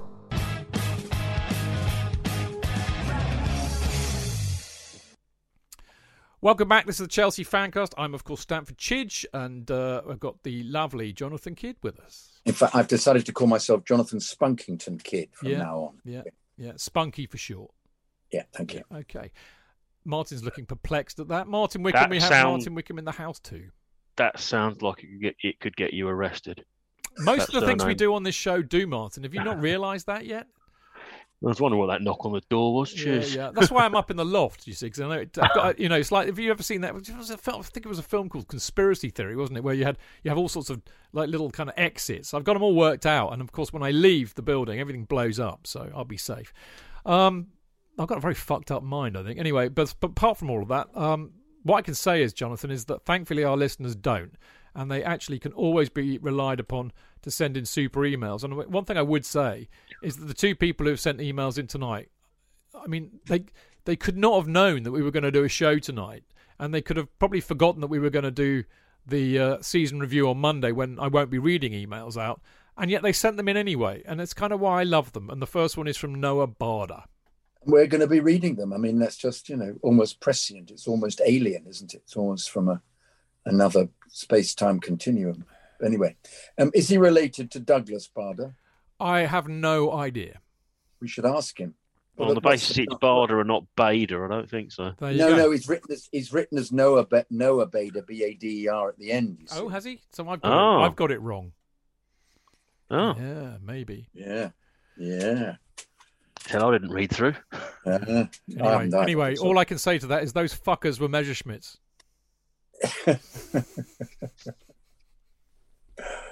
Good. Anyway, esteemed podcast hosts and guests, Hope we're all in good health and spirits amidst all of the craziness going on in the world. I live just north of Denver, Colorado, and as I sit composing this email, I'm both gladdened by the fact that our season has finally stumbled to an end, and I'm excited to see what this summer has in store for Chelsea in the new Boehly era. Era, I'm sorry. I've listened to the show for roughly five years now. Oh, you poor man. And I cannot thank you enough for all the laughs, rants, and free psychological care that you all constantly provide. We should be charging, Chid. This show has helped me maintain some shred of sanity across the last two years since COVID has changed all of our lives. There are times where I have to pause the podcast due to my outbursts of laughter. And don't we just need more of that in the world? Woohoo! Yes. As an American, it's a miracle that I ever found Chelsea. As a 17 year old, I had to give up American football after I got my third concussion in as many years. I started spending more time with some of my friends who played soccer at the time. And as a result, I started playing FIFA. There was one team I kept going back to because of their beautiful blue uniforms. It's exactly why I started supporting them. They're not uniforms, it's kit. Oh, there it is later. And their striker, who always seemed to be able to find the back of the net. I bought a Drogba kit, perfect, online. I haven't looked back since. One of the reasons, by the way, that Drogba wasn't my favourite player was because he had a season when he downed tools, Chidge. Do you remember that under Sarri, under um, under Scolari? Anyway, the Roman Empire trademark is all I've ever known of Chelsea, but I would be lying if I said I wasn't excited to see what Boehly and co can bring to the club. Perhaps if TT is given the time and resources needed to mould the team to his preferred style, we can have a similar revival to what City and Liverpool have seen. Get it? VAR. Is he clever? Only Chelsea would talk of revival when finishing third in the league, although the cavernous gap between us and the top two perhaps justifies that feeling. I wrote him because I was wondering if JK and the rest of the gang could take a few minutes to talk about how we could work to fix modern refereeing. Uh, it seems that a generous amount of time is spent each week discussing possibly too much, yes, but it's true. Spineless linesmen, out of shape referees, and asinine battles of ego between the VAR and on pitch officials. But to what effect? It's true. Are other supporters groups similarly frustrated? If so, why not band together and try to effect real change to the system? What could that look like? And what would it really take for positive change to be made? I was also hoping that JK could opine one last time on the beauty, nay, the magnificence that is Marcos's hair. Oh, Marcos. I will sorely miss seeing those luscious locks every weekend when he runs down the wing for me. I've just put that in there. He didn't say that. If he does indeed leave the club, he is a true blue, and I think we, we would have one or two more trophies in the cabinet if we would have just played him as the number nine over the last few years. Sorry, Tammy and Romelu. Thank you again for all that you do up the Chelsea, Noah Bader or Bada. Um, he does indeed, Marcos, have a fine left foot and the hair. Oh my God. Um, as regards the refing, it's a very good point. I actually follow several um, referees support groups on uh, on Twitter just to see what they talk about, and they are unbelievably aggressive about the criticism. And I think this is the this is the problem. Is I think they all they all join forces to become a very um, uh, protected, self-protected, uh, even um, prickly lot when there is criticism, and they go on about what a great job they're doing and how difficult it is to ref. And it seems very, very it is it, it's, it's difficult on our point of view to get through to them to say um, what is actually what we perceive is going on. Because I, I personally don't know any referee that I've spoken to or any referees. This chap who was working for me was doing some building work, was an assessor, and he he he just chuckled at me all the time. Everything I said, he went, "No, no, no, you don't understand. No, no, no. It doesn't work like that. They have they have official views on things that um, our perception of what we, we see going on is all about them saying, well, you never refereed properly. No, you don't understand how difficult it is. Rather than actually looking at the the, the whole process whereby um, referees become referees and who is attracted to being a referee. And I think it's that sociological aspect of it that needs to be approached the sort of person that ends up as a referee um, enjoys the power, enjoys that they are being deferred to, and um, and unfortunately, I, I'm not convinced that you'll ever be able to to uh, interrupt that process. Um, in rugby, it works terribly. Was a different kind of person becomes a rugby referee, different kind of person, and all the linesmen have the same have the same level.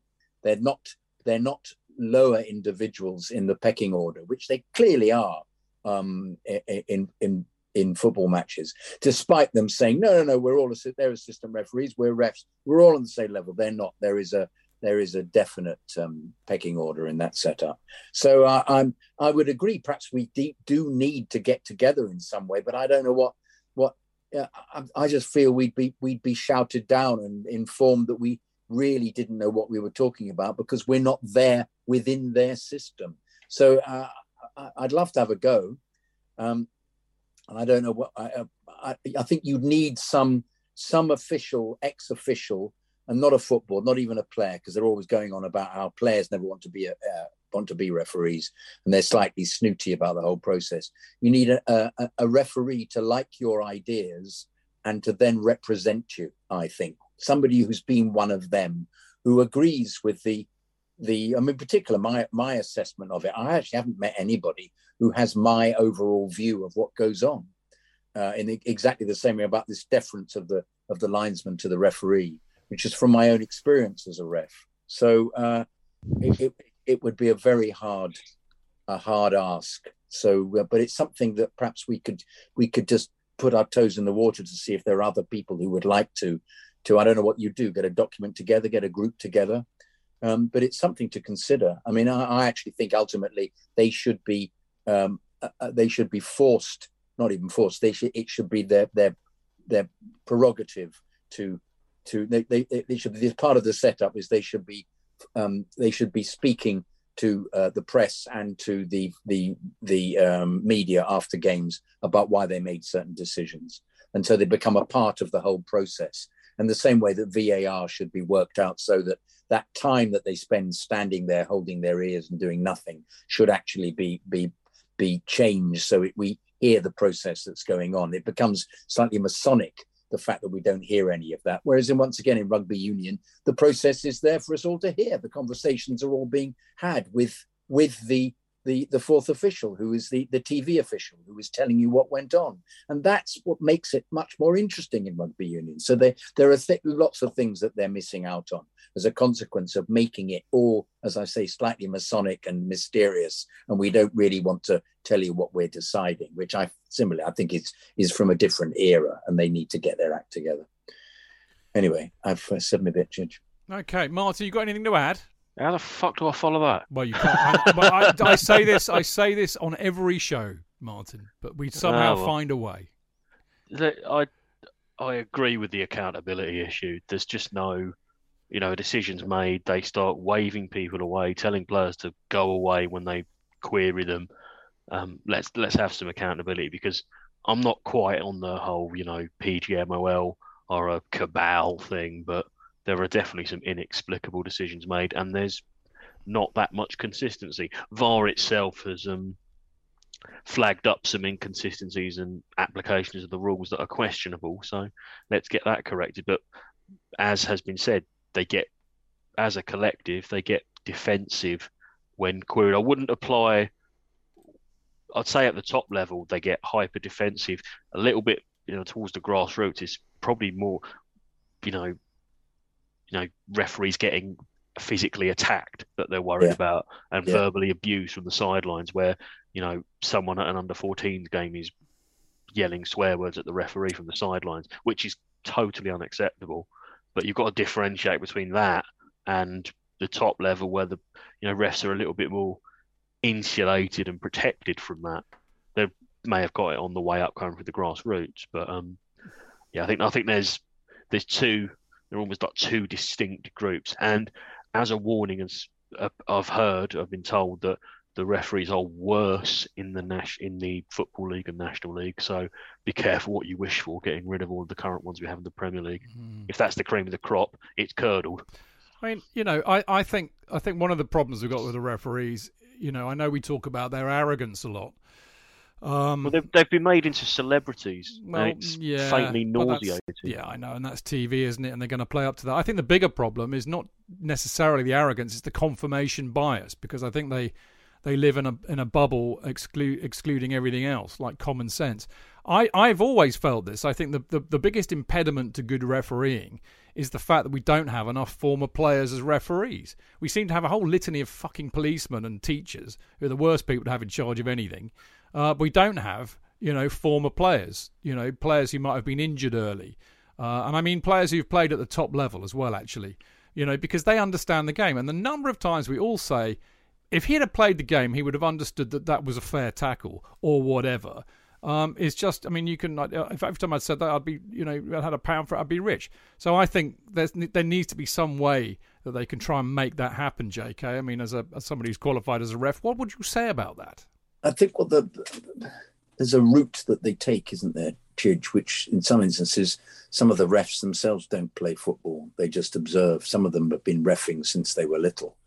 Um, but yes, uh, uh, there must be a reason though why players don't become refs. Well, the, it can't be just they, the money. because they don't need the abuse they've been Yeah. given out for the years Yeah, maybe. previous. I don't know. It'd be, it'd be it'd be interesting to ask a few ex-players sometime. I think I might do that. Um, great email though, uh, Noah. Thank you for writing in. We've got one from Keith Burton here, who says, "Hi Chidge, JK, and the crew. I'm a long-time Chelsea fan since childhood." I grew up uh, just outside Oakley Village, which, as you know, is Peter Houseman country. Keith, I'm absolutely certain I remember you writing in a lovely email. JK might remember this, where you outlined how you got to know Peter or you were involved uh, after his death and setting up a league or something. Um, my memory's not what it was, but I certainly remember something like that. So thanks for writing in again. Uh, anyway, he lived here whilst playing for Chelsea, the local football club. Oh, there we go, and I hadn't read that. The local football club he and his wife started here, and the Youth Football League are both still going strong. This is one corner of Hampshire that is forever blue. And of course, Oakley is a fantastic village, Keith. So if you live there, you're a lucky, or you grew up there, you're a lucky man. Uh, as well as being a lifelong Chelsea fan, I also watch a lot, and I mean a lot, of MLB baseball and NFL American football. I wanted to share with you my perspective on Todd Boehly's ownership of our club and why I think it will be hugely successful. The structure of the NFL American football is very, very different to association football. Not better or worse, just different. There's no real pyramid structure, and teams recruit new young talent directly from college. The game also exploded in, pop- in popularity during the late 50s, due in part to television and the booming US middle class. That means many of the stadiums are in the suburbs or outside cities and were always conceived as multi purpose arenas that can be knocked down or moved around as needed. Conversely, baseball shares far more in common with our football. Both sports became popular during the last quarter of the 19th century. Like association football, baseball ended up building stadiums in towns and cities. Just like our football, these baseball stadiums are odd sizes and shapes and were often crammed into built up areas or commercial districts.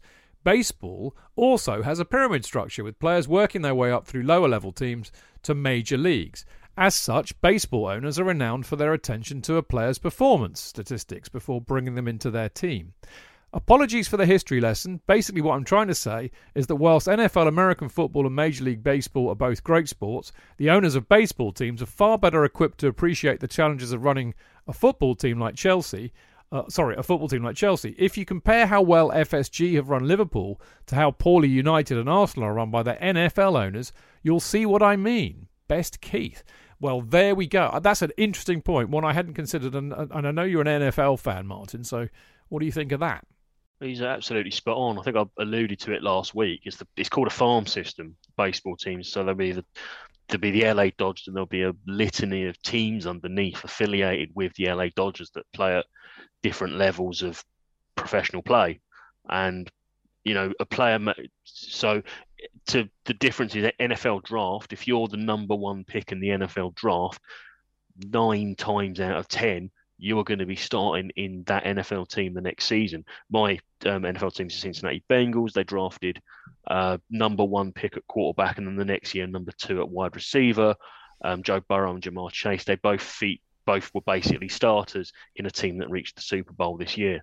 Um, in a draft for baseball, your number one pick may take years to get to the top level, MLB, the major leagues. So um, in that respect, um, the academy structure Chelsea has won't be alien to Todd Boehly. He will know about it from the Dodgers, um, and he will want to use it. So, if you're good enough, you will you will have a chance because he will. If he brings players through accordingly, it will allow him to consolidate money and spend it on, you know, big ticket players. But um, while bringing through um players from the academy when they're ready. So yeah, I think that's an absolutely um absolutely spot on. To be honest with you. Well, there you go, J.K. Anything to say on that? Uh, no, I, I, it, it makes great sense. I mean, I knew the the aspect of NFL, the NFL just being that they gave the, uh, the the better players to the worst teams just to try and even it all up. But um, uh, and I've seen enough baseball films to know that you can play little league stuff and then uh, be be scouted uh, in the same way you can be scouted into into playing football. Um, uh, I mean, it's funny enough, he, you talked about being some of the football pitches being crammed into built-up areas. In fact, frequ- frequently, um, when the when the grounds were built, it wasn't a built-up area at all. It was a, a bit of green belt, just as that the the attraction of the football club has meant that the town has been built around it, and it's been grown up. But but you're right, a large numbers of them were crammed into local areas, or they were just when they started, they were just they were little pitches, they were little bits of green, and uh, slowly but surely stands got built around them, and they became these. Um, uh, as as the leagues were organised, uh, they realised they wanted to make money out of them, so they they they built they built um, an infrastructure that allowed people to come and watch. And uh, I think Luton is a wonderful example of that. It's absolutely right in the middle of everything, and it's just it's small alleyways and and titchy little stands built right. If you, if you, if you get the the right back garden, you've got a front row seat. yes, you do. I think yeah. I think uh, you know Keith makes an excellent point there. kind of you know comparing baseball and uh, and uh, and football. Uh, and, yeah, yeah, and, yeah. And, well, and, the point that he makes about American football being basically for the suburban, uh, you know, middle class. And I think, I think, I think baseball, from my, you know, small knowledge of it, like football, is ostensibly a working class game. It's a blue collar game in the states, uh, as it as it was here. And of course, you know, over here, as we know, the reason why football stadiums are built where they are is because they were built in the community, and that's why you know, I've always felt that that's the strongest thing about football in this country is that, you know, football clubs are part of the community. They grew out of the community, and there's that, uh, you know, unbreakable bond between the two. And if anybody fucks with that, they'll have, have my boot up their ass because I think it's massively important. Well, the New, York, the New York Yankees are still in the Bronx to this Yeah, day, and I- exactly. I went to the stadium a few years back, and even though it's it's been they've rebuilt their stadium, but it was literally across the road, and it's still very much of its area. Yeah, yeah, yeah. The I, Cubs I as think well. it's a, it's a it's a cost thing as well. I think that um, you could just go and play uh, baseball was just with a bat and a ball anywhere essentially, Yeah. um, and that's all you need.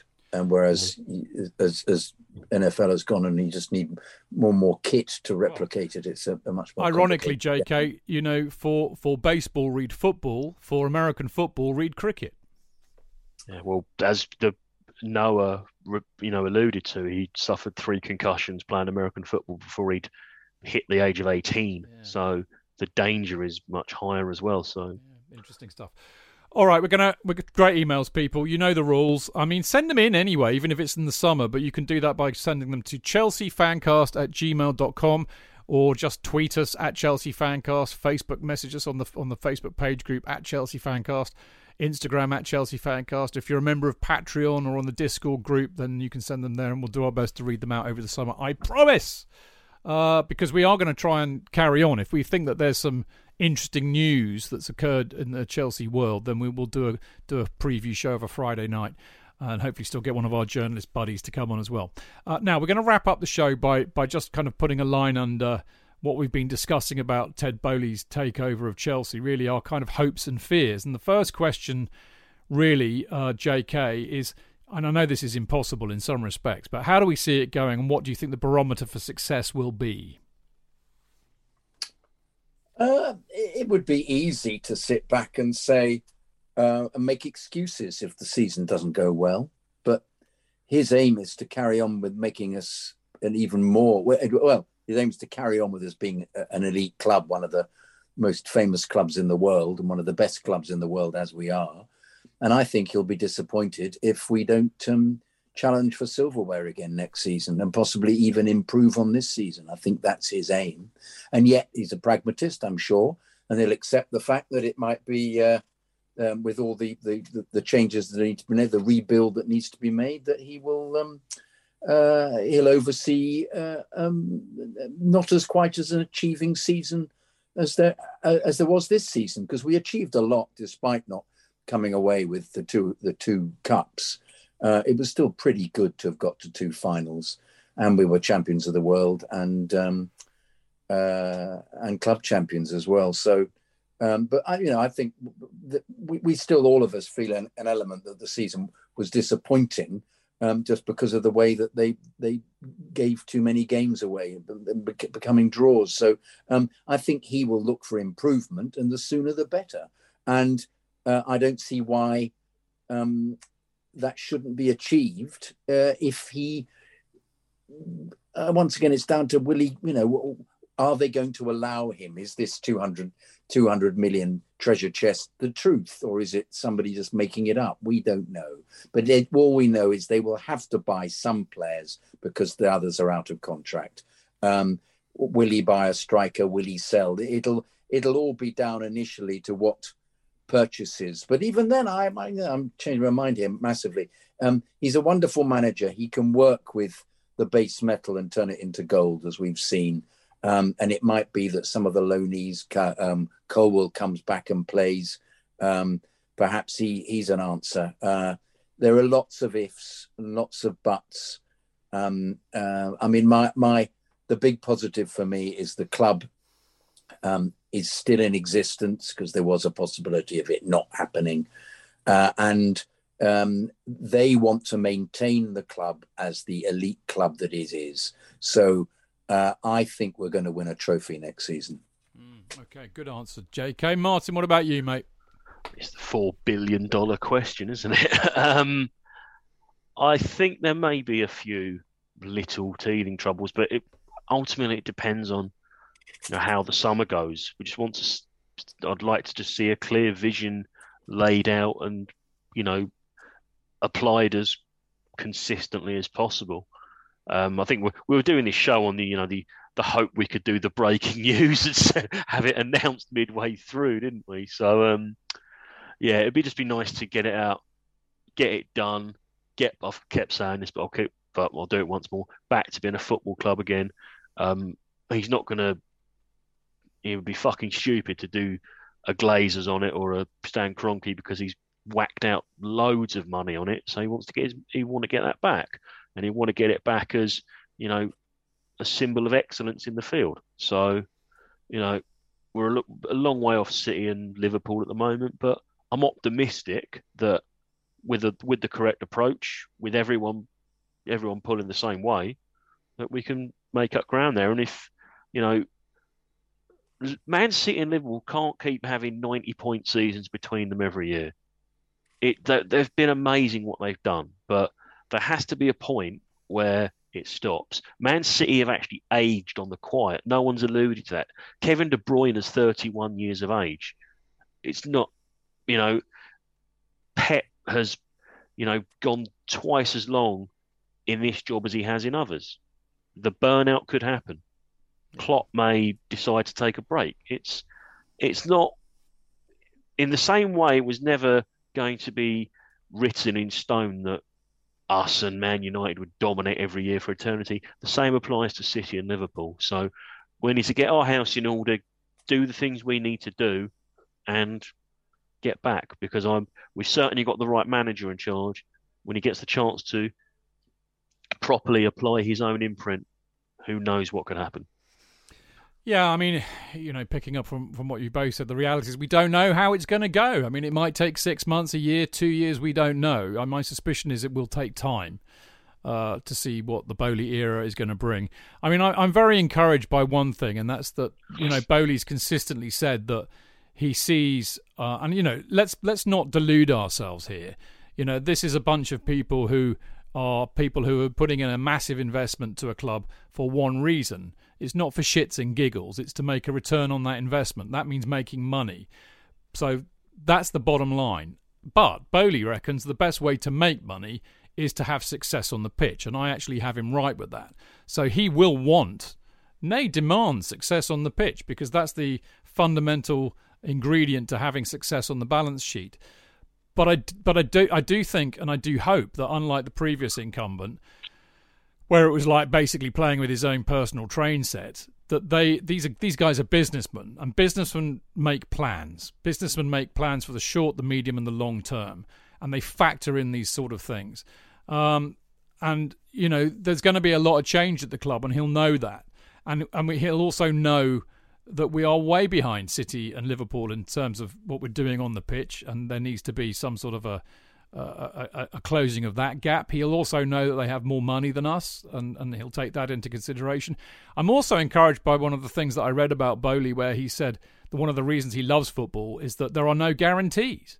You know, you can invest all the money in the world, and then because of some error from a dickhead striker or a referee or VAR, or like we saw with the two cup finals this year, you know, it could just go the other guy's way on the day with the slightest of margins. And I think he gets that, uh, which I find encouraging. You know, whereas, you know, you get a kind of sense that with Roman failure was not an option, which I think was quite short sighted in the in, in, in the in the round as we see now.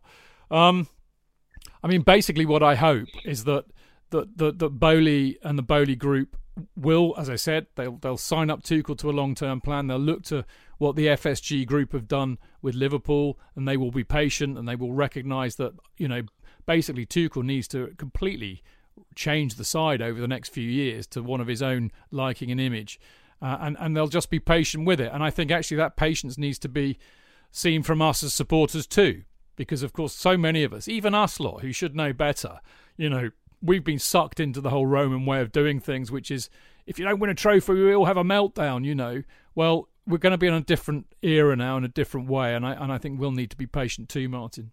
Yeah, we there will need to be a lot of um, unlearning and deprogramming done by all of us. I include myself in yeah, that. I agree. Um, you know, we cannot, you know, expect that Boehly will have the same caprices as Roman. He won't fly off the handle at you know the merest setback or finishing second in the league. Some of Roman's more outlandish decisions. I think there will be a um, a more process driven way of running things. So them those who you know if there's a few sticky results and people start demanding sackings and birchings and public executions, don't think that's going to happen anymore.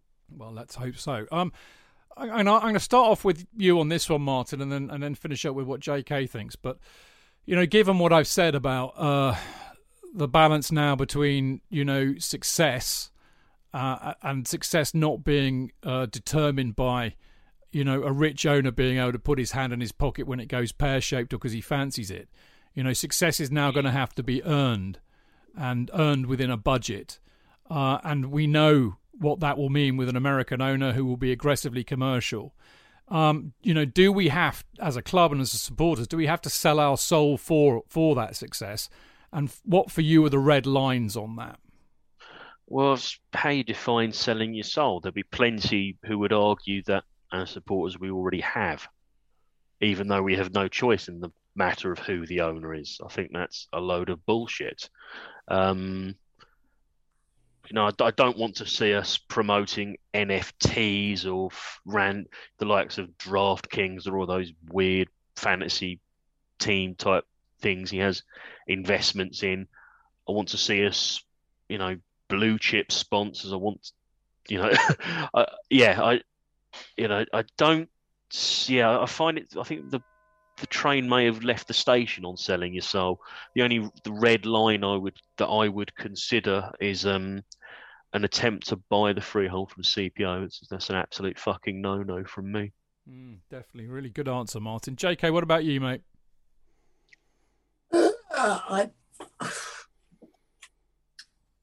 It's it's sort of madly predicting the future, isn't it? All of this, making these these uh, suggestions as to what they what you don't want them to do is to renege on their their decision to um, uh, in, invest in the club and rather than just in, invest for themselves and just do what the Glazers have done. That would be something dreadful. And but I think that's been that was part of the um, the Raine Group's remit was to make sure that it, that, that Roman made sure that that would never take place um, when he when he advised them in the first place as to what would what was required from the the purchasers.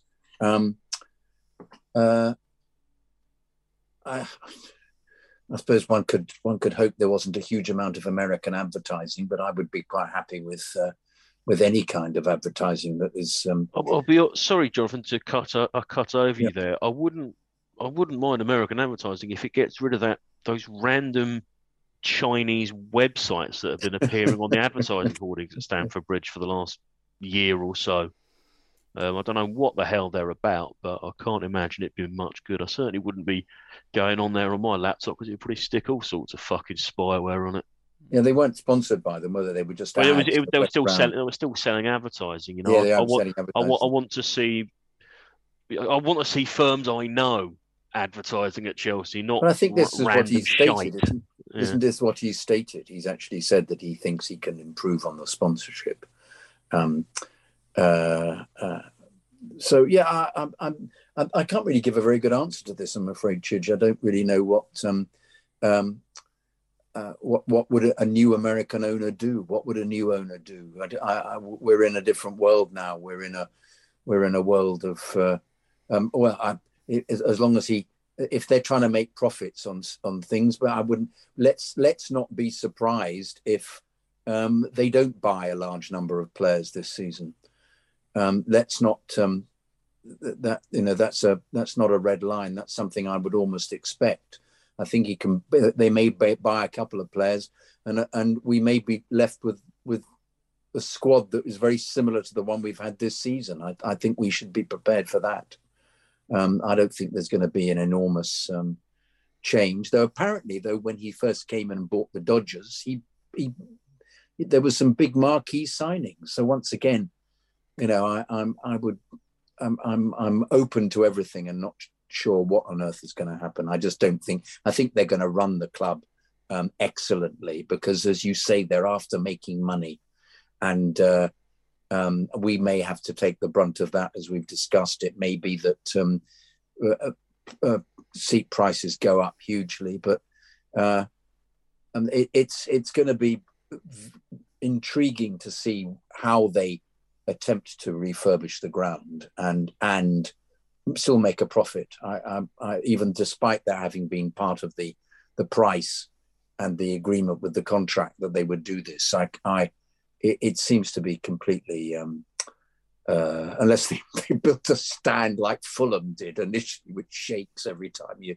you step you stamp on it.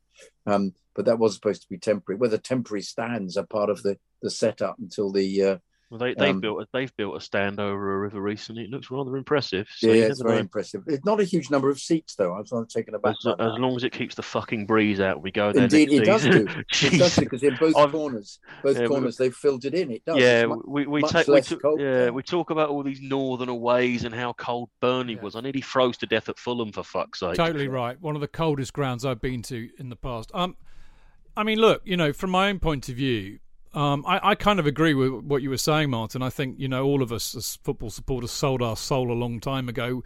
Uh, certainly, you know, certainly when Roman bought the club, I think you could say that. We certainly lost any. I mean, we didn't have much control when Bates was there, to be honest. But I think we certainly lost any semblance of that when Roman was in charge. Um, so yeah, we've sold our soul. I mean, what I would say, do we have to sell our soul for it? I think, I think, I think we have to accept in the modern world of football that somebody somewhere has to pay for this. And if you're going to pay for this, uh, you know, with somebody who is not going to put their money, you know, their hand in their back pocket to pay for it, then the only other way to finance is is a well-run business, global brand, with a very astute commercial plan. Um, in terms of what my red lines are, well, I mean, the only thing I insist on, and I'll say this very selfishly as somebody who's in their 50s, who's been going for a long time, and who's a season ticket holder, is I think that, you know, the views and the culture of people like me is respected. That doesn't mean they can't go and market everything they want to everybody else, which of course this club has also done.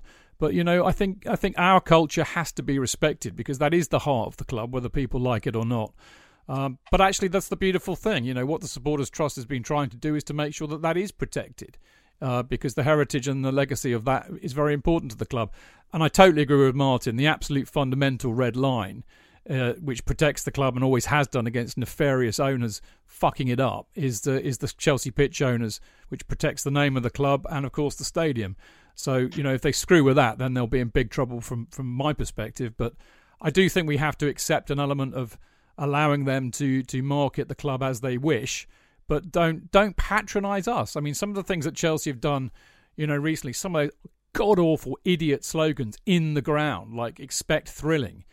Fuck off with that shit. You know, you can have that on your bloody platforms and channels all the way around, but not in the game, not in the stadium where it matters. What you want to see in the stadium is you want to see what you, you do actually see a lot of great banners all around the stadium from all sorts of supporters clubs in the world, which I think is fantastic. And you get the crowd surfing banners from DJ and We Are the Shed and all that kind of thing, and the stuff that Jonathan and I have been involved with with the Dave banner and the, the Kerry banner. That's what you want. Fuck off with your stupid, you know, ridiculous marketing slogans that, that just are laughable for anybody who's been going for the length of time. But I think I think there'll be a good balance. I think that the supporters trust are doing and will do a good job in protecting those kind of cultural issues and let the club get on with the other stuff because as, as we've all been saying that ship sailed a long time ago and somebody's got to pay for it and if that's how it pays for our success then maybe that's what we have to accept so unless either of you want to come back on my missive there no pretty much in agreement with all of that um, there you go yeah, I'd like it was very well said, Chidge. Yeah. Thank you both. Uh, thank you both. There's a first time for everything. Um, right, that's it for us uh, this Friday. Uh, Martin, absolutely brilliant to see you. Well done for kind of stepping up at the last minute because I hadn't really kind of decided we were going to do a show until about you know eight o'clock last night. I think, I think we all stepped up at the last we minute did, for this we? one. Yeah, we, we did. Yeah. Yeah. always good to see you, mate. As you well know, uh, J- JK. I mean, all I can see of you is your forehead at the moment. Hello, fancy seeing you. Hello. Good to see you, mate. As always. Thank you. Good stuff. Nice to be on the show. Good stuff. Enjoyable. Indeed. Now, enjoy the weekend without football. And, and as for you lot, I mean, as always, thank you for listening, particularly the people who have been in Mixlr tonight. I'm sorry, it's been, I've had to concentrate doing this show, so I've not been as uh, attentive to your needs as I would normally, but I am aware that you're there, and I've been flicking through your comments, which have been brilliant as always. Uh, right, we'll be back on Monday uh, for the main Chelsea Fancast show with JK, me, and as many of the Fancast mob as we can drag out of the pubs for our season review show, which is actually always great fun to do. Um, that'll be kicking off at 7 p.m., so don't miss that. Um, yeah, I mean, if you, Martin, I haven't had your form back yet, or you, JK. I yeah, that has been remiss of me. I'll need to do it, but I am slightly head in hands when I look back at the predictions I sent through. I colossally fucked up on the relegation one. That's all I'm prepared to divulge at the moment. well, the actual one for the review bit of the show, it takes less than five minutes. I know this because I've done mine and it was less than five minutes. Uh, JK, I need yours too. Um, I need to print it out and write it out and then scan it back in, and I'm not um, next to the printer. You know what? If you stay on for a few minutes, I will go through it with you, and you can have you can avoid doing all of that. No, no, no. I need to spend ages all right. thinking. Okay. Okay. Fair enough. Thank you, thank you. And also, can can I stay on anyway to briefly see if I can make Zoom work? Yeah. Yeah. Of course you can. Of course you can. Thank you. There we go. Brilliant fun tonight, chaps. Well done to Liam earlier too for being brilliant. I mean, his uh, uh, analysis, of course, is second to none. It's always great to have him on the show. Right, uh, you lot out there, thank you for listening. See you next week. Uh, until then, keep it blue, keep it carefree, and keep it Chelsea. Up the Up the Chelsea! Chelsea!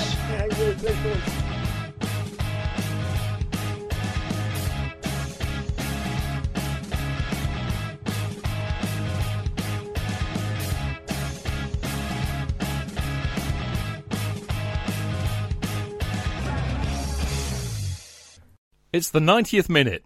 All your mates are around. You've got your McNuggets share boxes ready to go. Your mates already got booked for double dipping, and you steal the last nugget, snatching all three points. Perfect! Order McDelivery now on the McDonald's app. You in? At participating restaurants, 18 plus serving times, delivery fee and terms apply. See mcdonalds.com. And there it is. That's as good as it gets on this stage. Nissan Townstar EV strikes again. It's an unstoppable van. Unstoppable. Look, just fantastic. You can actually see the Pro Pilot technology in action. Effortless parallel parking. It moves with all the confidence that comes with a five-year warranty. And with a bench full of all-star van experts, there's real strength in depth here. That's all-star quality. Search Nissan Townstar EV and visit your local All-Star Van Centre to see for yourself. Terms and conditions apply. Five years or 100,000 miles, whichever comes first. ProPilot is an advanced driver assist technology. Driver's responsibility to stay alert, drive safely, and control vehicle at all times.